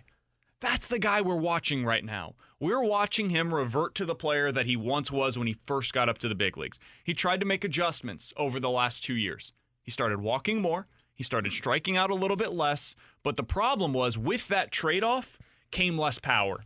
And the power is what makes him a valuable major leaguer.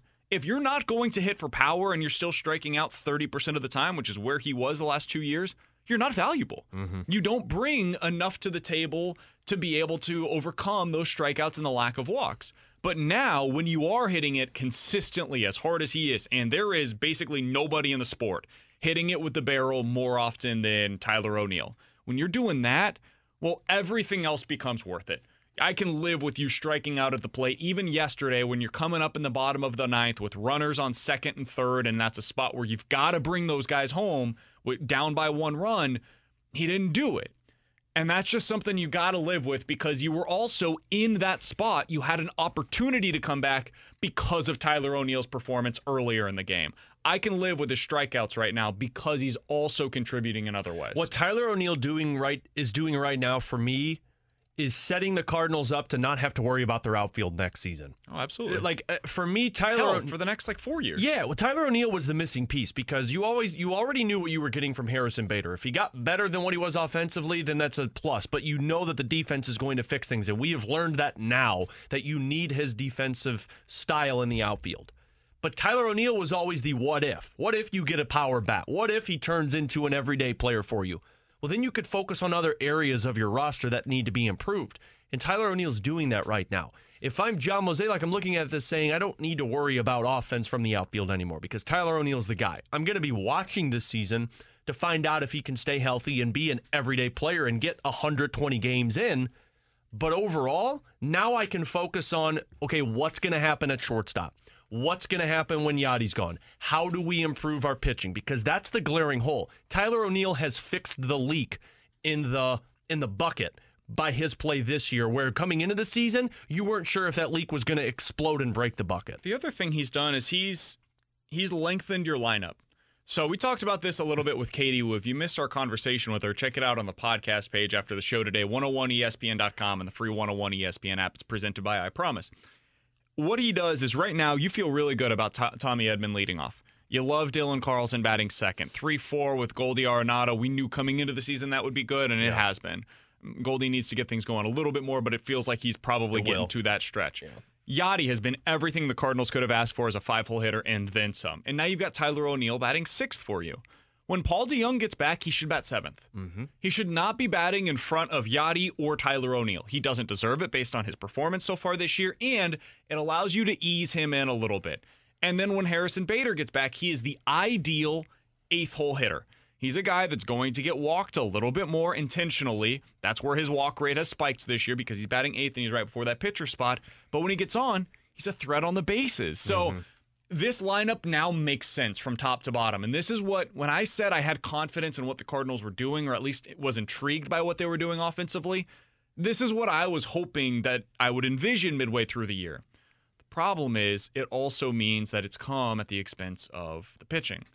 You don't have any depth right now, pitching wise. And so, what the offense is going to have to do over the next few weeks at a minimum, they've got to start carrying you. When Paul DeJong gets back, he's got to be a guy that contributes from the bottom half of the order, the way that we've seen Tyler O'Neill contribute on the bottom half. That that's what they're going to need from him. And I don't know how long that leash is for Paul DeJong anymore because of the performance of Edmundo Sosa. I mean, we talked about it with Katie Woo, and I do believe Paul DeJong goes back in when he is healthy, but I don't think it's the, hey, you know, play 30 games before you get a day off. It's if you start to struggle, we might go right back to Edmundo Sosa, which I think might put some pressure on Paul DeJong, which could help. I'm fascinated to see what that looks like because I think it's going to be a minute for Harrison Bader, but when he returns, that's when the questions really start coming. But before then, for Paul DeJong, when he returns this week, it sounds like Friday potentially is the Yeah, date that they're kind of targeting. He had a big, he had a double. It was either last night or the night before and then he scored a run Yeah. as well. So he's he's looking good down there. It sounds like, and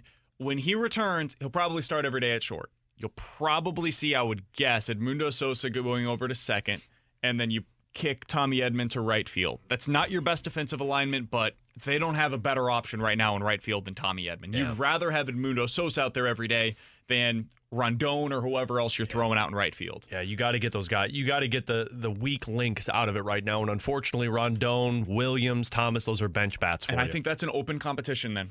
When Paul DeJong returns and it's DeJong at second or DeJong at short and Sosa at second, let's see how those guys perform. And whenever Harrison Bader gets back, whoever's performing better at that point gets the shortstop job for a little while. Yeah. And there's going to be some time off for whoever it is, but that's that's the way that I would approach it. Real, real quick from the three one four. This asks a good question. Realistically, guys, take off your homer hat, put aside the bias. Your thought is this lineup, when fully healthy, are they a World Series contending lineup? I would say no because of the inconsistency that we've seen. So let me let me put it this way. Can this lineup as is currently constructed win a World Series? Yes. Can this lineup as is currently constructed win a uh, win a World Series with this pitching staff? No. You're going to need the pitching staff to get healthy, first of all. You need Flaherty and KK and Mikolas back for sure. And you're also going to need a new addition. It is not up there with the Dodgers or the Padres, but it is much closer than it was a year ago. You have bridged that gap enough to where if your pitching steps up a little bit, I do think that it is something they they can compete with the best of the best. Yeah, I think I that think have. they got to rid themselves of the inconsistency at the plate, but I also think when fully healthy, those inconsistencies go away a little bit. With Alex Ferrario and Marty Jenkins, I'm Brandon Kiley. Coming up in about 15 minutes or so, Bradford Doolittle is an MLB writer for ESPN.com. We'll ask him what to make of this division because the Cubs, I thought they were going to be sellers at the deadline. It looks like I'm going to be proven wrong on that. We'll ask Brad Doolittle about that coming up in 15 minutes. Coming up next, though, let's dive into the junk drawer here on 101 ESPN.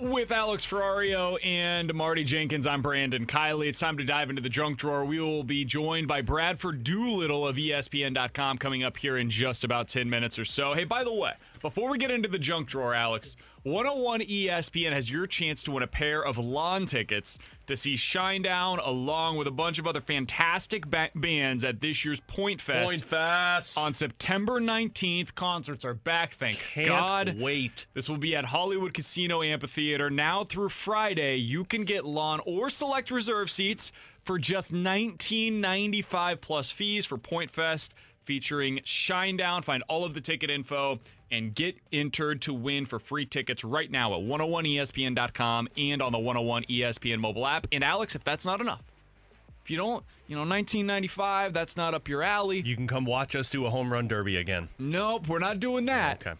We are giving away a pair of tickets every day this week on BK and Ferrario. Every show, we'll have them for you. It's us, morning show, afternoon show. We've all got a pair for you, but you should definitely listen to the midday show. Just call us Santa Claus. Definitely be listening from 11 to 2 at the very minimum. So at the end of the show today, if you have listened throughout the day today, we'll ask you a question. If you listened, you will be able to answer it, and we will take the sixth texter that gets the answer correct, and you will win a pair of tickets to Point Fest. All right, Alex, let's dive into the junk drawer. What do you have for us today, my man? So I was looking at. I love lists when they come out. It makes me always bring up some different topics, and this one popped up because my family falls into this category. Do you guys like board games? I do. When you get together, family functions, Marty, board game guy. Absolutely, big sorry fan. Big Very sorry bad fan. at baseball, not bad at board Okay, games. Okay, now when you play board games with family or friends, have they ever started into a audible or physical fight?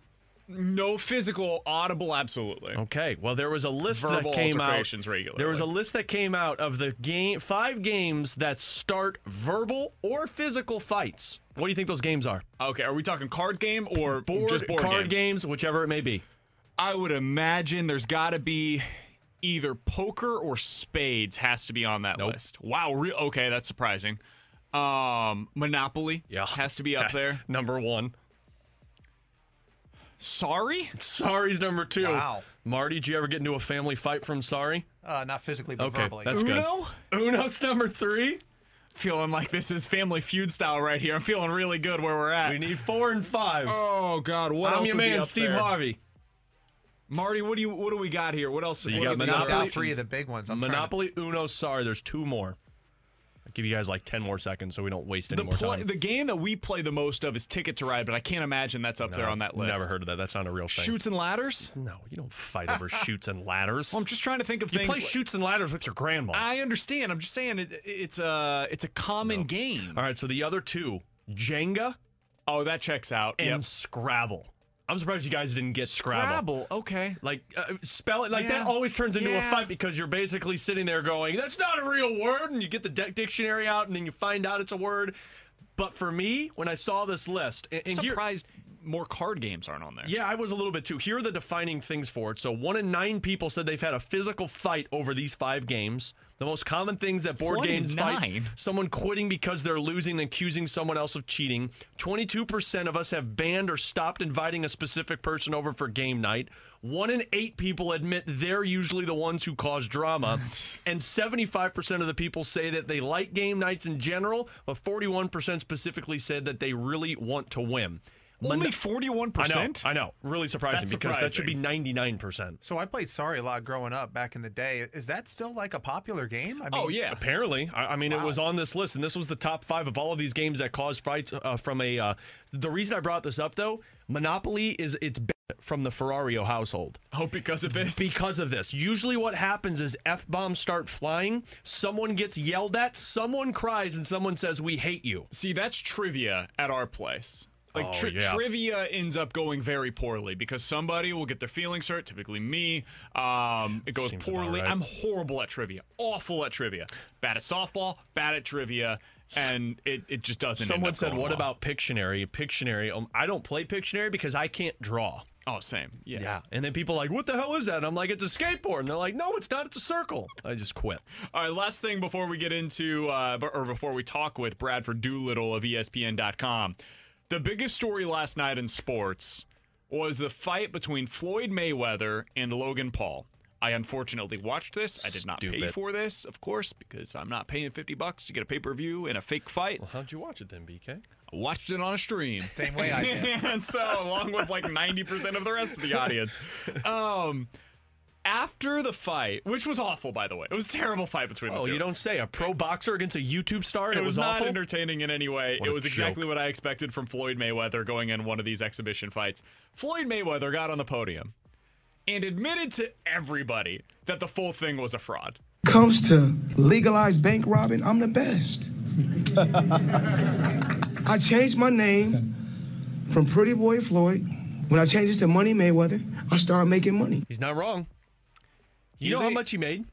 It made like $100 million.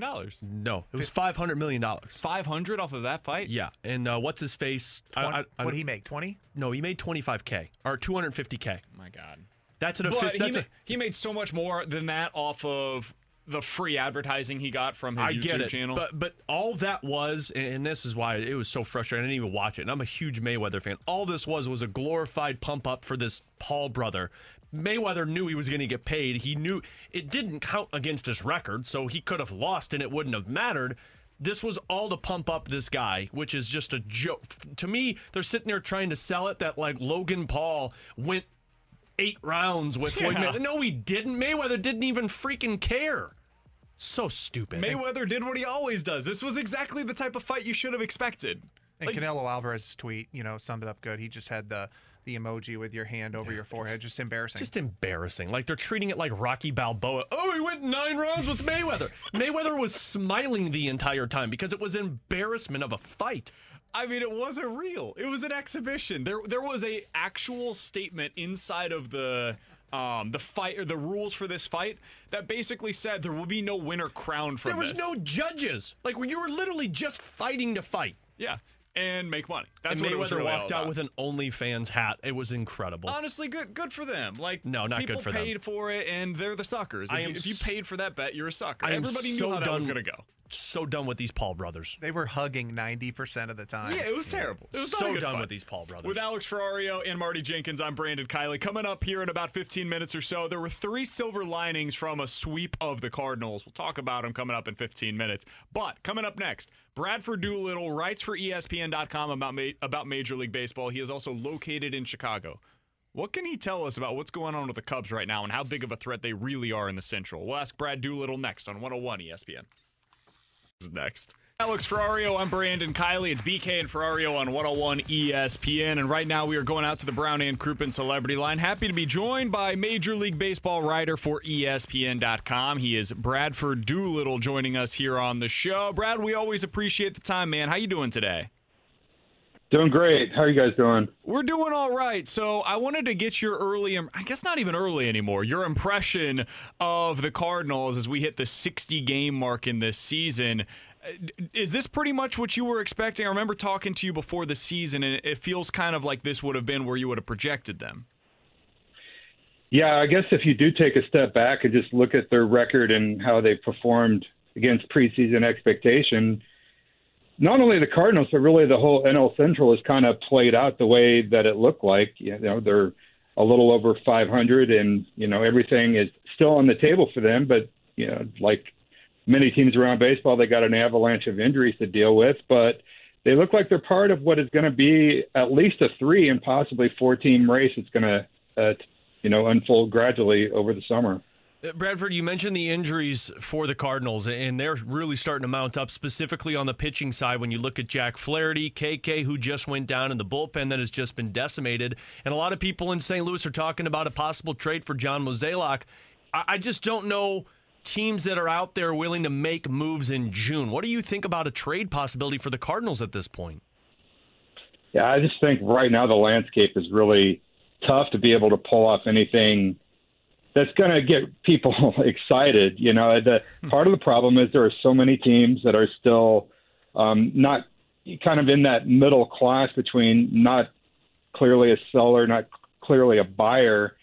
And so the teams that are clearly sellers, you know, the Orioles, the Tigers, teams like that, um, they have to kind of wait around and see how this market's going to develop. They're not going to, you, you would have to overwhelm a team with an offer at this point, this early in the process, and that would mean moving a, you know, a, a pretty high level prospect of the sort that the Cardinals really have been reticent to move over the years. So, you know, I think right now they're just kind of looking at trying to muddle through until they get healthier, hoping to, you know, they really need to stay active on the waiver wire and and then just try to piece it together until everything comes back together. So I guess here's a follow-up question on that for you, Brad. Uh, like if you're the Cardinals and the Texas Rangers answered the phone and they said, "You know what? We we're interested in doing a deal now, but it's going to cost you a little bit more." And we'll give you Kyle Gibson. And I, I don't know what the package would look like because Gibson's had a really good year. Um, I believe he has one more year left on his deal, so it, it, it'd probably be pricey. Is it more valuable for the Cardinals, given their injury situation right now, to deal for a guy like that now than it would be to maybe wait to see if a guy like Max Scherzer, for example, would become available closer to the deadline? Well, I mean, I would think that for the Cardinals, you would be willing to up the ante a little bit if you can swing a deal right now, because right now is when you have the need. Now, of course, they have a better feel for what the real timeline is for a Flaherty or or for a, a Mikolas. But um, if you're going to try, if, if you're going to be able to bring in a, a guy like Gibson, who is really on top of his game right now, then you're going to have to get into the top ten of your prospect list, and that's you know that's uh, that's kind of beyond where a lot of teams have been willing to go near the trade deadline now. So if you do it now, then you're talking about June, July, August, September. That's quite a bit of value that you can get out of that player. So maybe you can do that. Um, whereas if you're waiting around for a guy like Scherzer, if that were to happen, that's probably not going to be until right at the trade deadline. And by then, the Cardinals may, may be on the verge of getting healthy with their rotation. How competitive do you think that trade deadline is going to be this year? Because, uh, of course, last year it was such a weird year. More teams got into the playoffs. But for how close divisions are, I mean, could this be even more competitive? Yeah, you know, I don't know. It seems like more than ever, teams are really reticent at trading impact prospects, which means that the caliber of rental type players that can really impact the pennant race um, just is never as exciting as you think it's going to be. You know, the the rumor to to, to reality ratio is uh, pretty overwhelming on the side of rumor these days. So, you know, I definitely see a lot of good players that should be moved in sort of a traditional deadline context. I keep focusing on John Means of the Orioles as the kind of guy that could really help a contender over the last couple of months and is on a team that isn't going to win in the next couple of years, and they need to to sell high in him right now.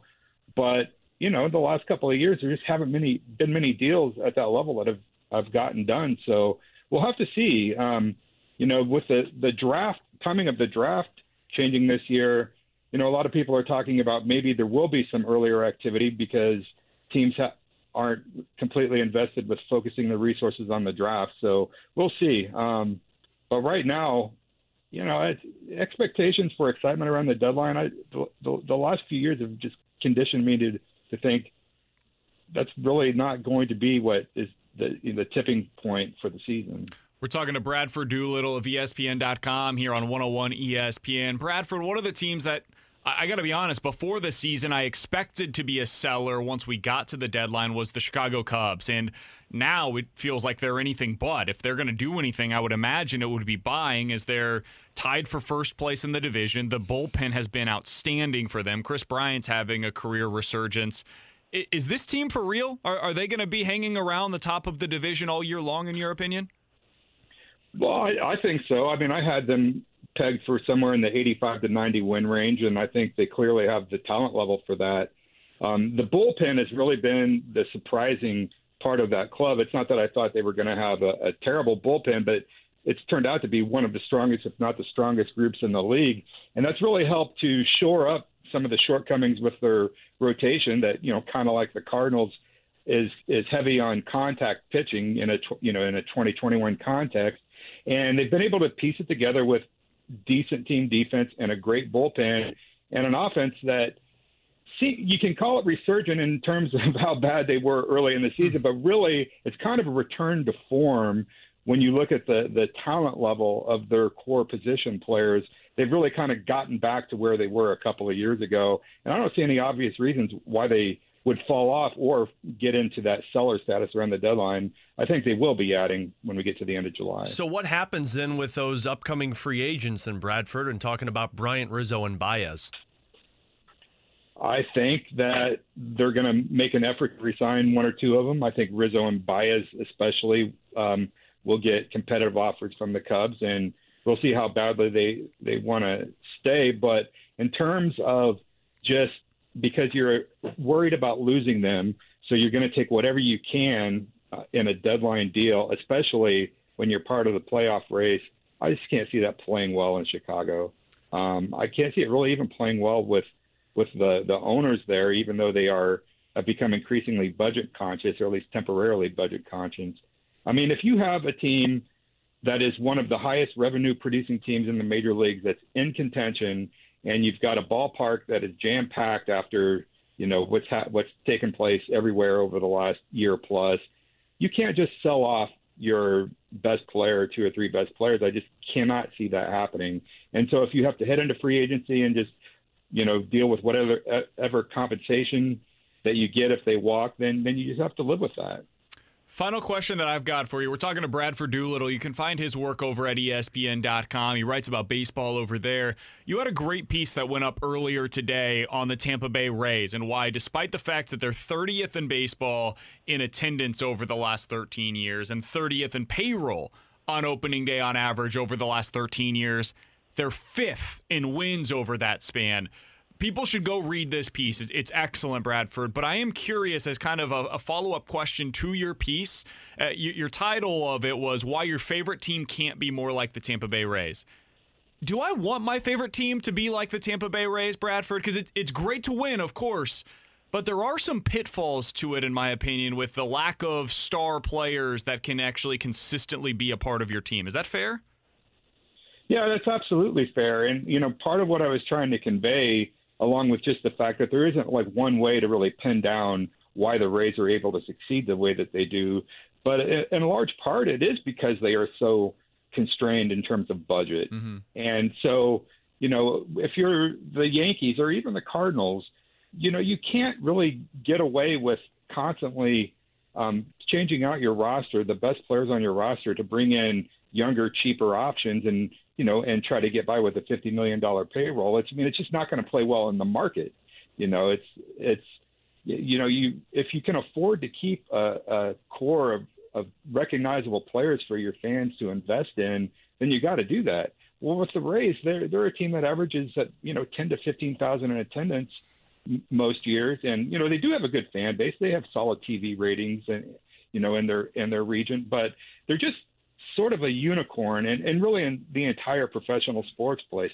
There are definitely things about the way that they go about winning efficiently that other teams can look at and figure out how to incorporate their processes. But I don't think there's any way that re- any other team in the major leagues, except for possibly the Oakland Athletics, can really try to mimic the totality of, of the way that the Rays go about winning.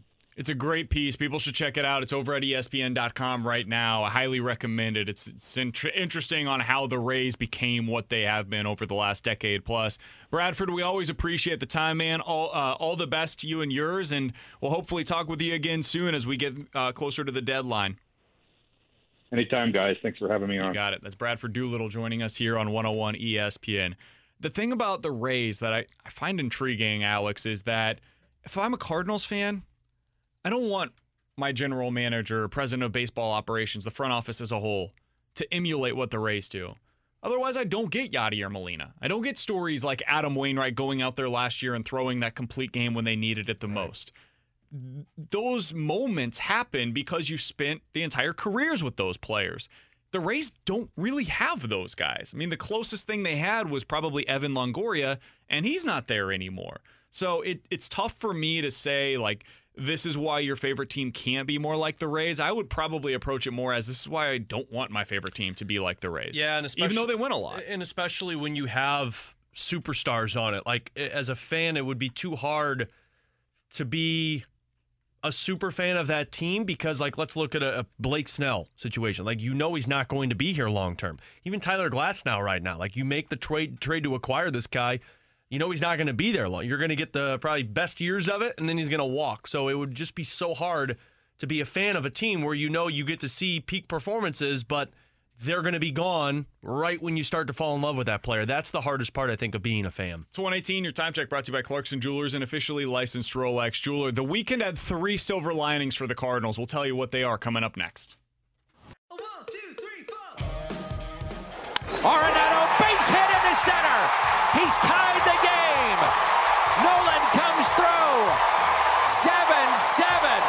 collectively right now as a group we're just kind of struggling all, all together and uh, you know uh, it's just one of those things where you know usually you get a couple guys going and other guys are struggling but right now it seems like collectively we're all kind of in a little bit of a rut and uh, hopefully we can get out of it The Cardinals are losers of, I believe it's seven of their last eight games. They are three and seven in their last ten. It ain't going great for No the reason Cardinals to call right them now. names, BK. It hasn't gone well. They just lost a four game homestand against the Reds for the first time in 30 plus years. It was the first time they were swept in any capacity by the Reds since 2017. That being said, Alex, this show is not all negative. We, we've got to bring the positives of what took place, even though it was a disturbingly bad weekend for the Like. Cardinals. You're turning a new leaf. You're starting to be a glass half full kind That's of what guy. I'm trying to do, Alex. It's a Monday morning. People need a little bit of a pick me up. Did that home run derby humble you? Is that why? It did. Yeah, it me really too. did. And Me so too. now I'm looking at the Cardinals and I'm like, yeah, they can't hit, but neither can I. Yeah, this, this can't be as bad as it seems. This is a lot harder to do. So let's look at the positives. Let's take the three silver linings that took place over this weekend. I thought the thing that stood out to me the most on the on the plus side was the defense. The defense was outstanding, and it was everybody. Tommy Edman had a great down, great play down the right field line. Edmundo Sosa yesterday, the spinning play that he made from short, unbelievable. He just continues to oppress me defensively. It's been great. And Tyler O'Neill had multiple plays in left field, both with his arm and just sliding catches, especially going into the wall, that were. I mean, there's like five left fielders in all baseball that could make those plays or that were willing to make those plays. The defense for this team we knew was going to be an asset, Alex. And now, even despite the fact that Bader has been out for the last, what, week, two weeks now, mm-hmm. It's it was on full display over the weekend, and that's something that can win them games throughout this stretch where they don't have the pitching. Especially for me, it's depth of defense, right? Like if you need somebody to step in, you know you have a guy who can play short and second base. You know you have outfielders who can step up big time if somebody goes down to an injury. That's the part that I think is very appealing to people because as much as you want depth for offense because you need those bats off the bench, you also need somebody like let's say in a playoff series if Paul DeJong were to go down or Tommy Edman were to go down, you need Oh, somebody don't who can that. I know. Well, you need somebody who can step up defensively too though. Like you can't have a poor you can't have poor defense in your infield if you're going to be on this Cardinals team. It's not going to work. if you can have any one significant, like if I told you, Alex, at the beginning of the season, hey, the Cardinals are going to have one bench bat step up, I think the guy I would have chosen that would make the biggest impact for this team would have been Edmundo Sosa. Oh, mine too. Because a guy that can be your backup shortstop, the Cardinals don't have anybody in the minors that can do that. They don't have anybody that is right on the verge of making it to the big leagues. The next one up is probably uh, what's his face, Perez. Delvin Perez or Kramer Robertson. Those would be the two guys. They're at Double A. Am I right on that? Delvin's at Double A. Kramer Robertson's playing for Triple A. I mean that those are guys that are uh, still a little ways away. They're not Mhm. there yet in terms of And their development. Neither of those guys are on your 40 man roster either. Yeah, it's going to take a little while for him. So you needed Edmundo Sosa to step up this year defensively and offensively, maybe more importantly. He's done exactly that. So that's one thing. The defense all weekend long was spectacular. The next thing, I do think they deserve some credit, even though I understand they're professional athletes. And when Mike Shildt says it sometimes, you guys probably were shaking your heads as you're, as you're listening to him say it. They deserve credit for fighting their asses off every single night in the bottom of the ninth inning, the game tying or game winning run was at the plate. Every single night of this series. Now, they lost all four games, and so they don't deserve the ultimate credit of actually getting the job done in those scenarios. But there are a lot of teams, Shilty is 100% correct in this, that would quit at some point over the course of those games, especially yesterday when they were down, was it seven to nothing early? Mm-hmm. That's a game that a lot of teams throw in the white towel, especially with a game or a day off today. I think that's a, an important thing for them. Yeah, and I've turned a loo- new leaf too after Saturday. You know, before I would have made fun of you for saying we should celebrate their achievements and losses, but now, yeah, I think we should celebrate the fact that they came back from what seven nothing in the first or in the first through third inning. It was Yeah. seven to nothing. To score those runs and to tie it up in one inning. Very impressive. And look, I, I do agree, and, and I say this about hockey, and people always yell about it excuses, but Katie Woo said it as well. You come off of a 17 game stretch where there's no days off in between. You got day and night games. You're going from the West Coast. That last game they played in the Dodgers game, they came back. They didn't land until 6 a.m., and then you're already taking the field for that next day. That's a lot to look at. And to end it 500 on the road and then lose four games against the Cincinnati Reds. But like you mentioned in the open of the show, every one of those games, you had the winning or tying run on base in the ninth inning. That's impressive. You're looking at just one different at bat at bat approach, and you're talking about a different outcome of a game. So not good, but you are competing and you're staying within those games, which is a, always a positive in my book. Last thing, the biggest positive that came from the weekend opinion was Nolan Arenado. Nolan Arenado in his last two games was seven for eight at the plate. He looked great. He was locked in. In his previous 15 games, he was nine for 59. This team cannot win consistently when Nolan Arenado is not hitting. They can't, especially with the pitching staff that they have currently. And so for him to be able to get back on track a little bit in the final two games of this series was massive. He bumped his season average from Friday night at 266. This is for the season. He's at 266 on Friday, and by the end of the weekend, he was up to 287. Mm-hmm. It's 11 points on the batting average from two really good games. He had been slumping. It was the worst slump we had seen from him in a Cardinals uniform in that 15 game stretch. He looked the last couple of games like he was back on track offensively, and that is something that as we move forward, they are going to need out of Nolan Arenado because, as we said, the pitching staff is not where it needs to be right now. No, and look, Nolan Arenado uh, has been a savior because I mean, you just have that presence every time he steps into the batter's box. Is it declining a bit these last couple of weeks? Maybe, but he's been overly impressive. He's been MVP level level this season for his his play for this Cardinals team. So yeah, that definitely should be a positive takeaway. Can I add one to this as well? Please, we got four four positives from a four game sweep at the hands Hey, of the Reds. This is great. This is what happens. You got to find the positives in life. I, I was actually a little impressed by the bullpen this weekend.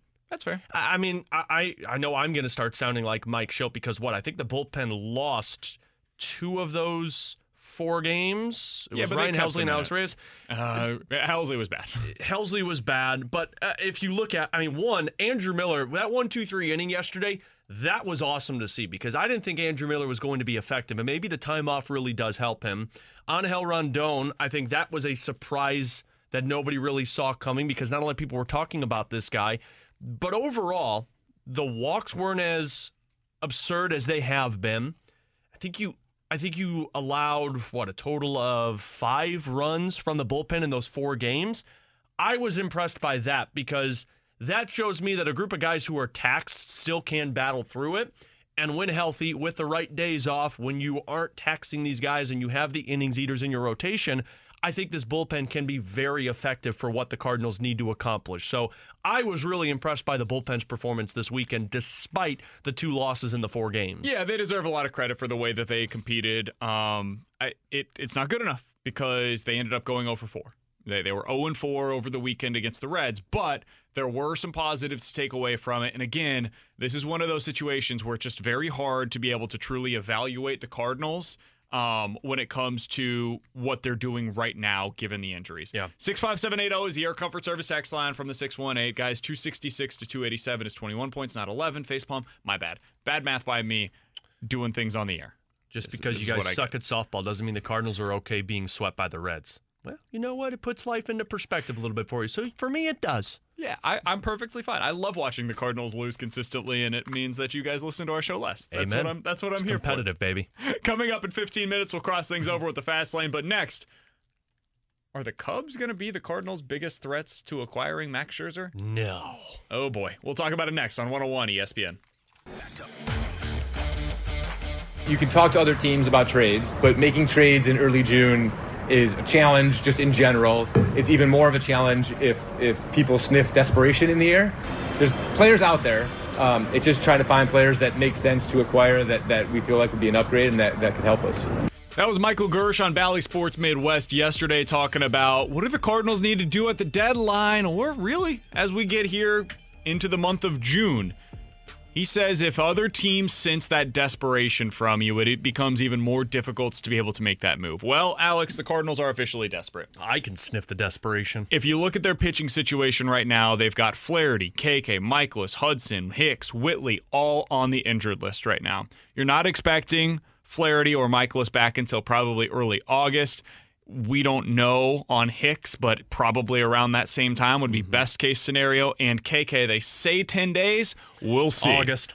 We'll see on him too. That's a back injury. I What about Kodi Whitley? Have we even heard anything with Kodi Whitley? I don't know, man. I don't know. I, I would assume it's probably 10 days, and then we'll see. They'll reevaluate him at that point. That's kind of. Well, the the uh, the the, the results came back positive for us, so hopefully it's not too long. Exactly. That's that's where we are with all of these injuries. So the Cardinals are desperate. As much as they don't want other teams to think that they are, they Oh, are. they're des- Well, John Mozeliak basically said they were desperate. Yeah, if you want to hear this, so John Mozeliak last week was asked by the media, you know, what do you do now? This was before the KK injury. Remember that. Here's what he had to say. the, the timing of these injuries aren't great. You know, maybe it's uh, it's something when you get into August, you're finally the, at the team you thought you were going to be. That's still two months away, so it's not like you can simply say, let's just be patient and and and try to muddle through this. It's you know we're going to have to look at, at, at ways to, to strengthen our club and and uh, there is no timeouts in this business so we got to keep going There's no there's no patience anymore from hearing that. Like if if you're trying to sniff for for urgency or desperation, well, guess what? You found it because that's what John Mozeliak's comments were. There's urgency in St. Louis right now. There has to be. And the problem is there aren't a whole lot of good options out there. We've talked about this how there there just aren't a lot of good pitchers on bad teams, and that's why they're bad teams frankly. But even the ones that are, a lot of them are hurt right now. John Means, who we talk so much about, he's on the injured list. He went on the IL over the weekend. Jon Gray from the Rockies. I don't know if they would have even done business with the Cardinals anyways, but he's not an option for at least the next 10 days. He has a forearm strain. We talked a little bit about Spencer Turnbull, who's not great, but he's a warm body that pitches for the Detroit Tigers, so he might have been available. He also went on the IL over the weekend. So all of these guys that could have potentially been options from bad teams, they're no longer an option for you to trade for at the time being. It keeps going back to the team that I have mentioned a million different times. It's the Texas Rangers, and it's Kyle Gibson. He's really the only guy available right now, or that would seem to be available on a terrible team that's completely out of it, who would help you. He would immediately come in, contribute, be a top two or three starter in your rotation, and right now, legitimately might be your number one starter. Is he perfect? No, not in any way, shape, or form. He's pitching above what his career norms are. It's probably going to be be closer to what he's been for most of his career, which is like a four ERA whenever he gets to St. Louis. But that helps you, man. If you can get a guy that consistently goes six innings, that's worth it. The question then becomes, what's the cost? Yeah. And that's where it's going to hurt. And that's where Michael Girsch made the comment of that, you know, those teams can sniff dis- desperation. And when they do that, that's going to make the trade become a lot more not desirable for the Cardinals. Yeah, so that's that's where I asked the question of Bradford Doolittle a little while ago. Is it more valuable for the Cardinals to go out and I'd be curious. Six five seven eight zero is the Air Comfort Service text line. I'll put it, I'll put this out on Twitter as well here in a little bit at BK Sports Talk. You can follow Alex at Ferrario one hundred one E ESPN. Is it more valuable for the Cardinals to go out and get a solid pitcher right now? I'll say Kyle Gibson, but you can whoever your favorite is of that kind of mid tier pitcher. More valuable for them to get one of those guys now to be able to immediately plug into the rotation, but then that takes you out of the starting pitching market at the deadline, or wait it out, see what your current guys do for the next seven weeks, and then potentially acquire Max Scherzer at the deadline. Which one's more valuable for this team? I, I don't know. It's more desirable for me to wait it out because I think there will be more teams that become sellers by the trade deadline. Now, does that mean the cost gets more expensive? Probably. Especially if you're going for Scherzer. But maybe you're not going for Scherzer. Maybe you let the other teams fight over Max Scherzer because he's going to be a free agent after this year, and maybe he wants to be a free agent. Maybe somebody else kind of emerges as a team that starts to sell off. I, I mean, It's right tough now, to see who that would be though. it is tough to see. I mean, look, Arizona reportedly is already listening to offers on David Peralta. And I know he's not a hitter, he's a, or he's a hitter, not a pitcher. But that means they're going to start looking at it. Colorado's already 13 and a half back of the top of the division and 10 and a half back of a wild card. They don't have any pitchers that you want. They got pitchers, but I don't know if you want them or not. But what mm. I'm saying is more teams will become apparent that are going to be willing to trade. I would say wait because even if it's not Max Scherzer, Max Scherzer is the he's the top pick in the dra- the trade deadline.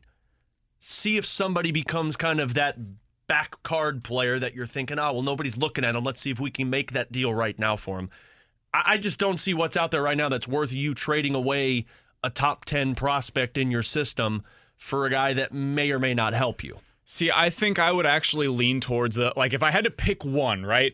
I have the mystery box of we don't know what the next seven seven weeks is going to look like, but at the end of that road, you might be able to get Max Scherzer, or I get the bird in hand right now of I've got a number two starter for me the rest of the year that's going to pitch for me for the next four months. And I know I can plug that guy in and he's going to stabilize things for me until August when those other guys get back and can stay in the rotation afterwards. I think I would take the I- would take that guy now. Even if that means I have to accept the fact that I'm not getting Max Scherzer at the deadline.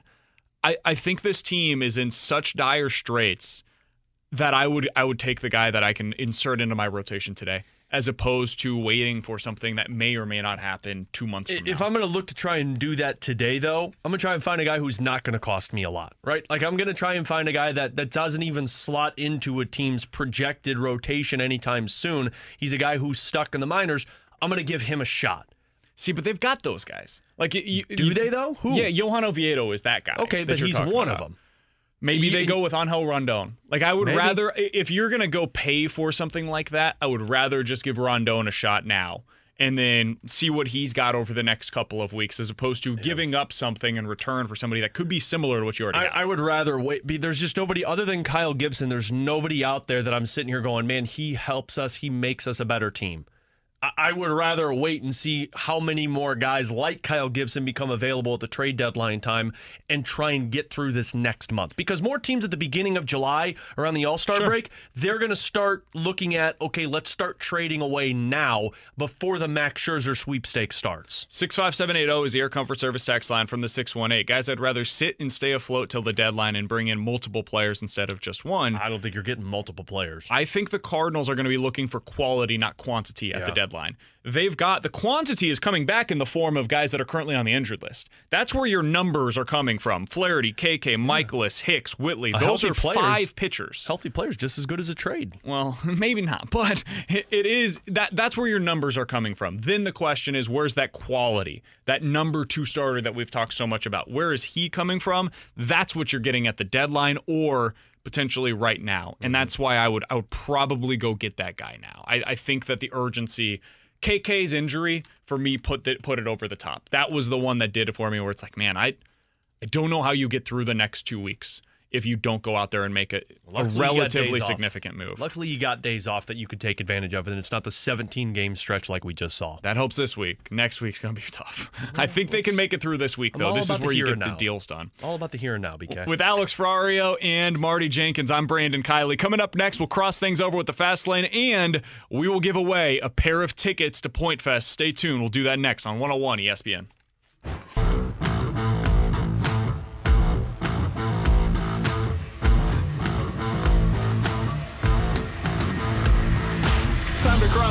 Over with the fast lane. Haven't been looking forward to this, Nope. so to make it a little better for all of you guys to have a good time today, Good time. Emphasis. we are giving away a pair of tickets to Point Fest. If you've been listening, you know the answer to this question. If you're not listening, you probably knew the answer to this question. Zero, probably. Oh, damn it, BT. You're not supposed to answer the question What's the before question? it's asked. Well, what was the question? How many home runs did Alex Ferrario and I combine for in the home run derby on Saturday night? The sixth texter to get that answer correct. BT might have given you a hint. We'll get a pair of tickets No. to Point Fest. so text that that, in. 65780 is the Air Comfort Service text line. The sixth texter to know how many home runs Alex Ferrario and I combined for on Saturday night We'll get a pair of tickets. The real question is Fest. do we consider balls hitting the top of the wall and not going out home runs? We got one that said six. I appreciate that. Texter. God bless that person. That was probably my mom who didn't show up. We got a six. We got a three. We got a bunch of people that at least had a little bit of faith in Someone us. believed in us. Time to cross things over with the fast lane. What's up, guys? Hey, guys. What's going on, fellas? Hey, we guys. decided, Anthony and I decided to both come in here and be a part of the crossover and show up together, just like you guys did for us. Like, hey, look, half of our fast lane was missing over the weekend, and you guys filled in. So we wanted to thank you guys for doing so. We appreciate it. Thank you, guys. Yeah, You stepped up for us. you did. Guys, I'd like to apologize. I'm don't not have to apologizing. apologize. Yeah, you don't I I'd like told- to I told apologize to both of both of your family members for what took Do we place. in seem that. mad? We're not mad. Yeah, no. No, I was I mad. saw the picture that was posted on on Twitter, guys. Yeah, What picture? yeah, your face, you It's- you were not happy on Twitter. you Twitter. were ready to kick puppies. No, I wasn't. No. I wanted to go home and Oh, kick I, puppies. I was. A, like, Oh, here's something, Alex. and Anthony and I talked about this while this is a, it was all in fun. Anthony and I did talk about we were pissed uh, walking off the field as the Riz show was celebrating. Yeah. I think anybody worth their salt, if you're competing in something, you're pissed when you lose it. I know. Whether it be for fun and for jest. I was or mad for for you guys. I rights, know. Or for no, you should be mad with us, guy. Uh, but because we were a team. But were we? But at, at the end of the, that picture wasn't anger. I wasn't staring at you guys. I was looking at the final score and saying, "Damn it, we're better than this." Here's the thing. I think uh, it, it- to echo what BT was saying, this loss is on BT and I. Did It we is. did we hit all 27 of our home runs? Sure. yes, you did. But you know what? Admirably. But you know what? We should have hit more. We should have hit. We should have hit Honestly, double I that. agree. That's a good point. That is a good point. Because I know I could have hit more. Yeah, me too. Too many uh, line drives. Too I many feel the, missiles. I felt the same so, way so let me ask both me. Of, let me ask both of you this then. When, when you stepped up there, was it intimidating as all at all? Yeah, when once when you, st- guys didn't have any. Yeah, that's true. Okay, that's true. I, I gotta That's say, true. so I, I rode a roller coaster of emotions. I don't remember if I told you guys this or not, but like Moon got up and hit eleven freaking home. That was runs. my problem. Eleven. Yeah, he Like, led off. This is so- good. BT's about to give you the timeline of events here. Yeah, so so Moon hits the eleven. I'm like, like holy Yeah. crap! First of all, he was my sleeper last week. I, I say I, I think Moon. He's athletic. Mm-hmm. We gave him a lot of credit. Yeah, he caught me really well in the challenge. So, Yep. like, there were a lot of good things there. I wasn't expecting 11, but after he hit 11, I was like, okay, I'm not as nervous anymore because that the moon just popped 11. Like, this ain't gonna be that hard. And then Ferrario And stepped to the plate. and then Alex got up. And he didn't hit any. And I won't even tell you like how many wall scrapers. There were none. But like I, there weren't. it- that doesn't matter. It But, like- didn't even look close. But then I had the emotion of okay, maybe this isn't as easy as I thought it was going to be, guys. Like, uh, all right, we're we're back to even. But then King Scott got up. Yeah, yeah. King Scott hit five home runs With a banged up wrist. with a bad wrist. Like he couldn't even finish his We swing. don't have to mention that part. So back to the okay, I feel good about this. I feel fine. King Scott hit five, Hmm. and then BK came. He he didn't hit any, Hmm. so I got terrified again. So by the time it was uh, time for me to come up, and Riz hit before I did. I'm sure you guys have gone through the events, but you know who cares? We're gonna do it again. Riz hit eight. I'm like, oh my god! I His gotta hit- goal was one. He told me in the he to- told me in the dugout. His goal was just to hit one. He was slow playing it. He was slow playing it. The Now- way that you guys thought that I was slow playing it, but I was not. Right, correct. Well, live and learn. Uh, but- so I ended up with nine just to barely top him.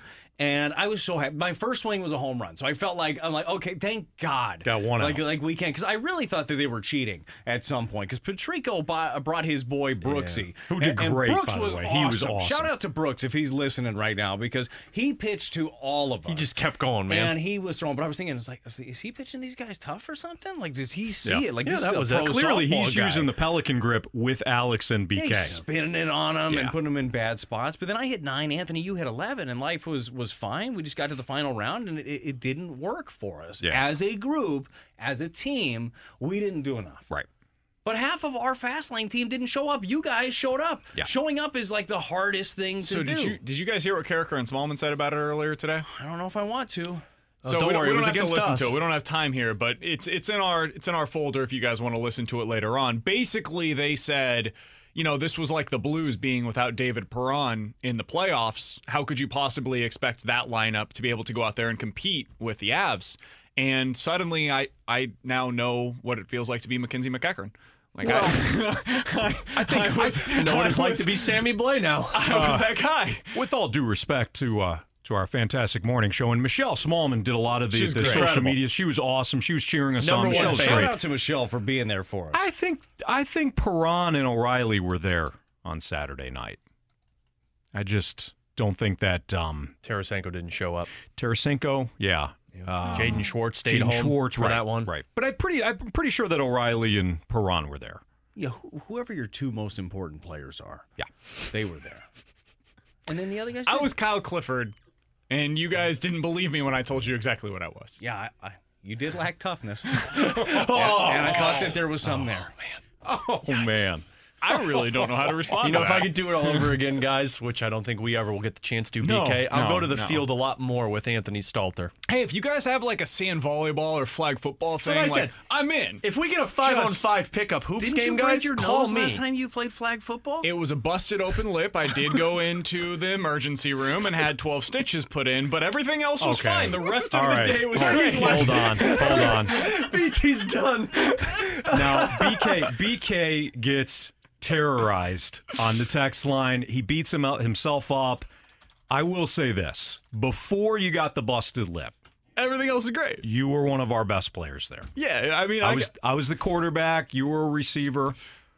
And hey, I put that on me. I, I led you in. I led you into that. Nah, I just fell. It's fine. No, you did. What's coming Okay. up today on the fast lane, boys? Well, we got to talk about the other thing that didn't go well over the weekend, and that's the Cardinals.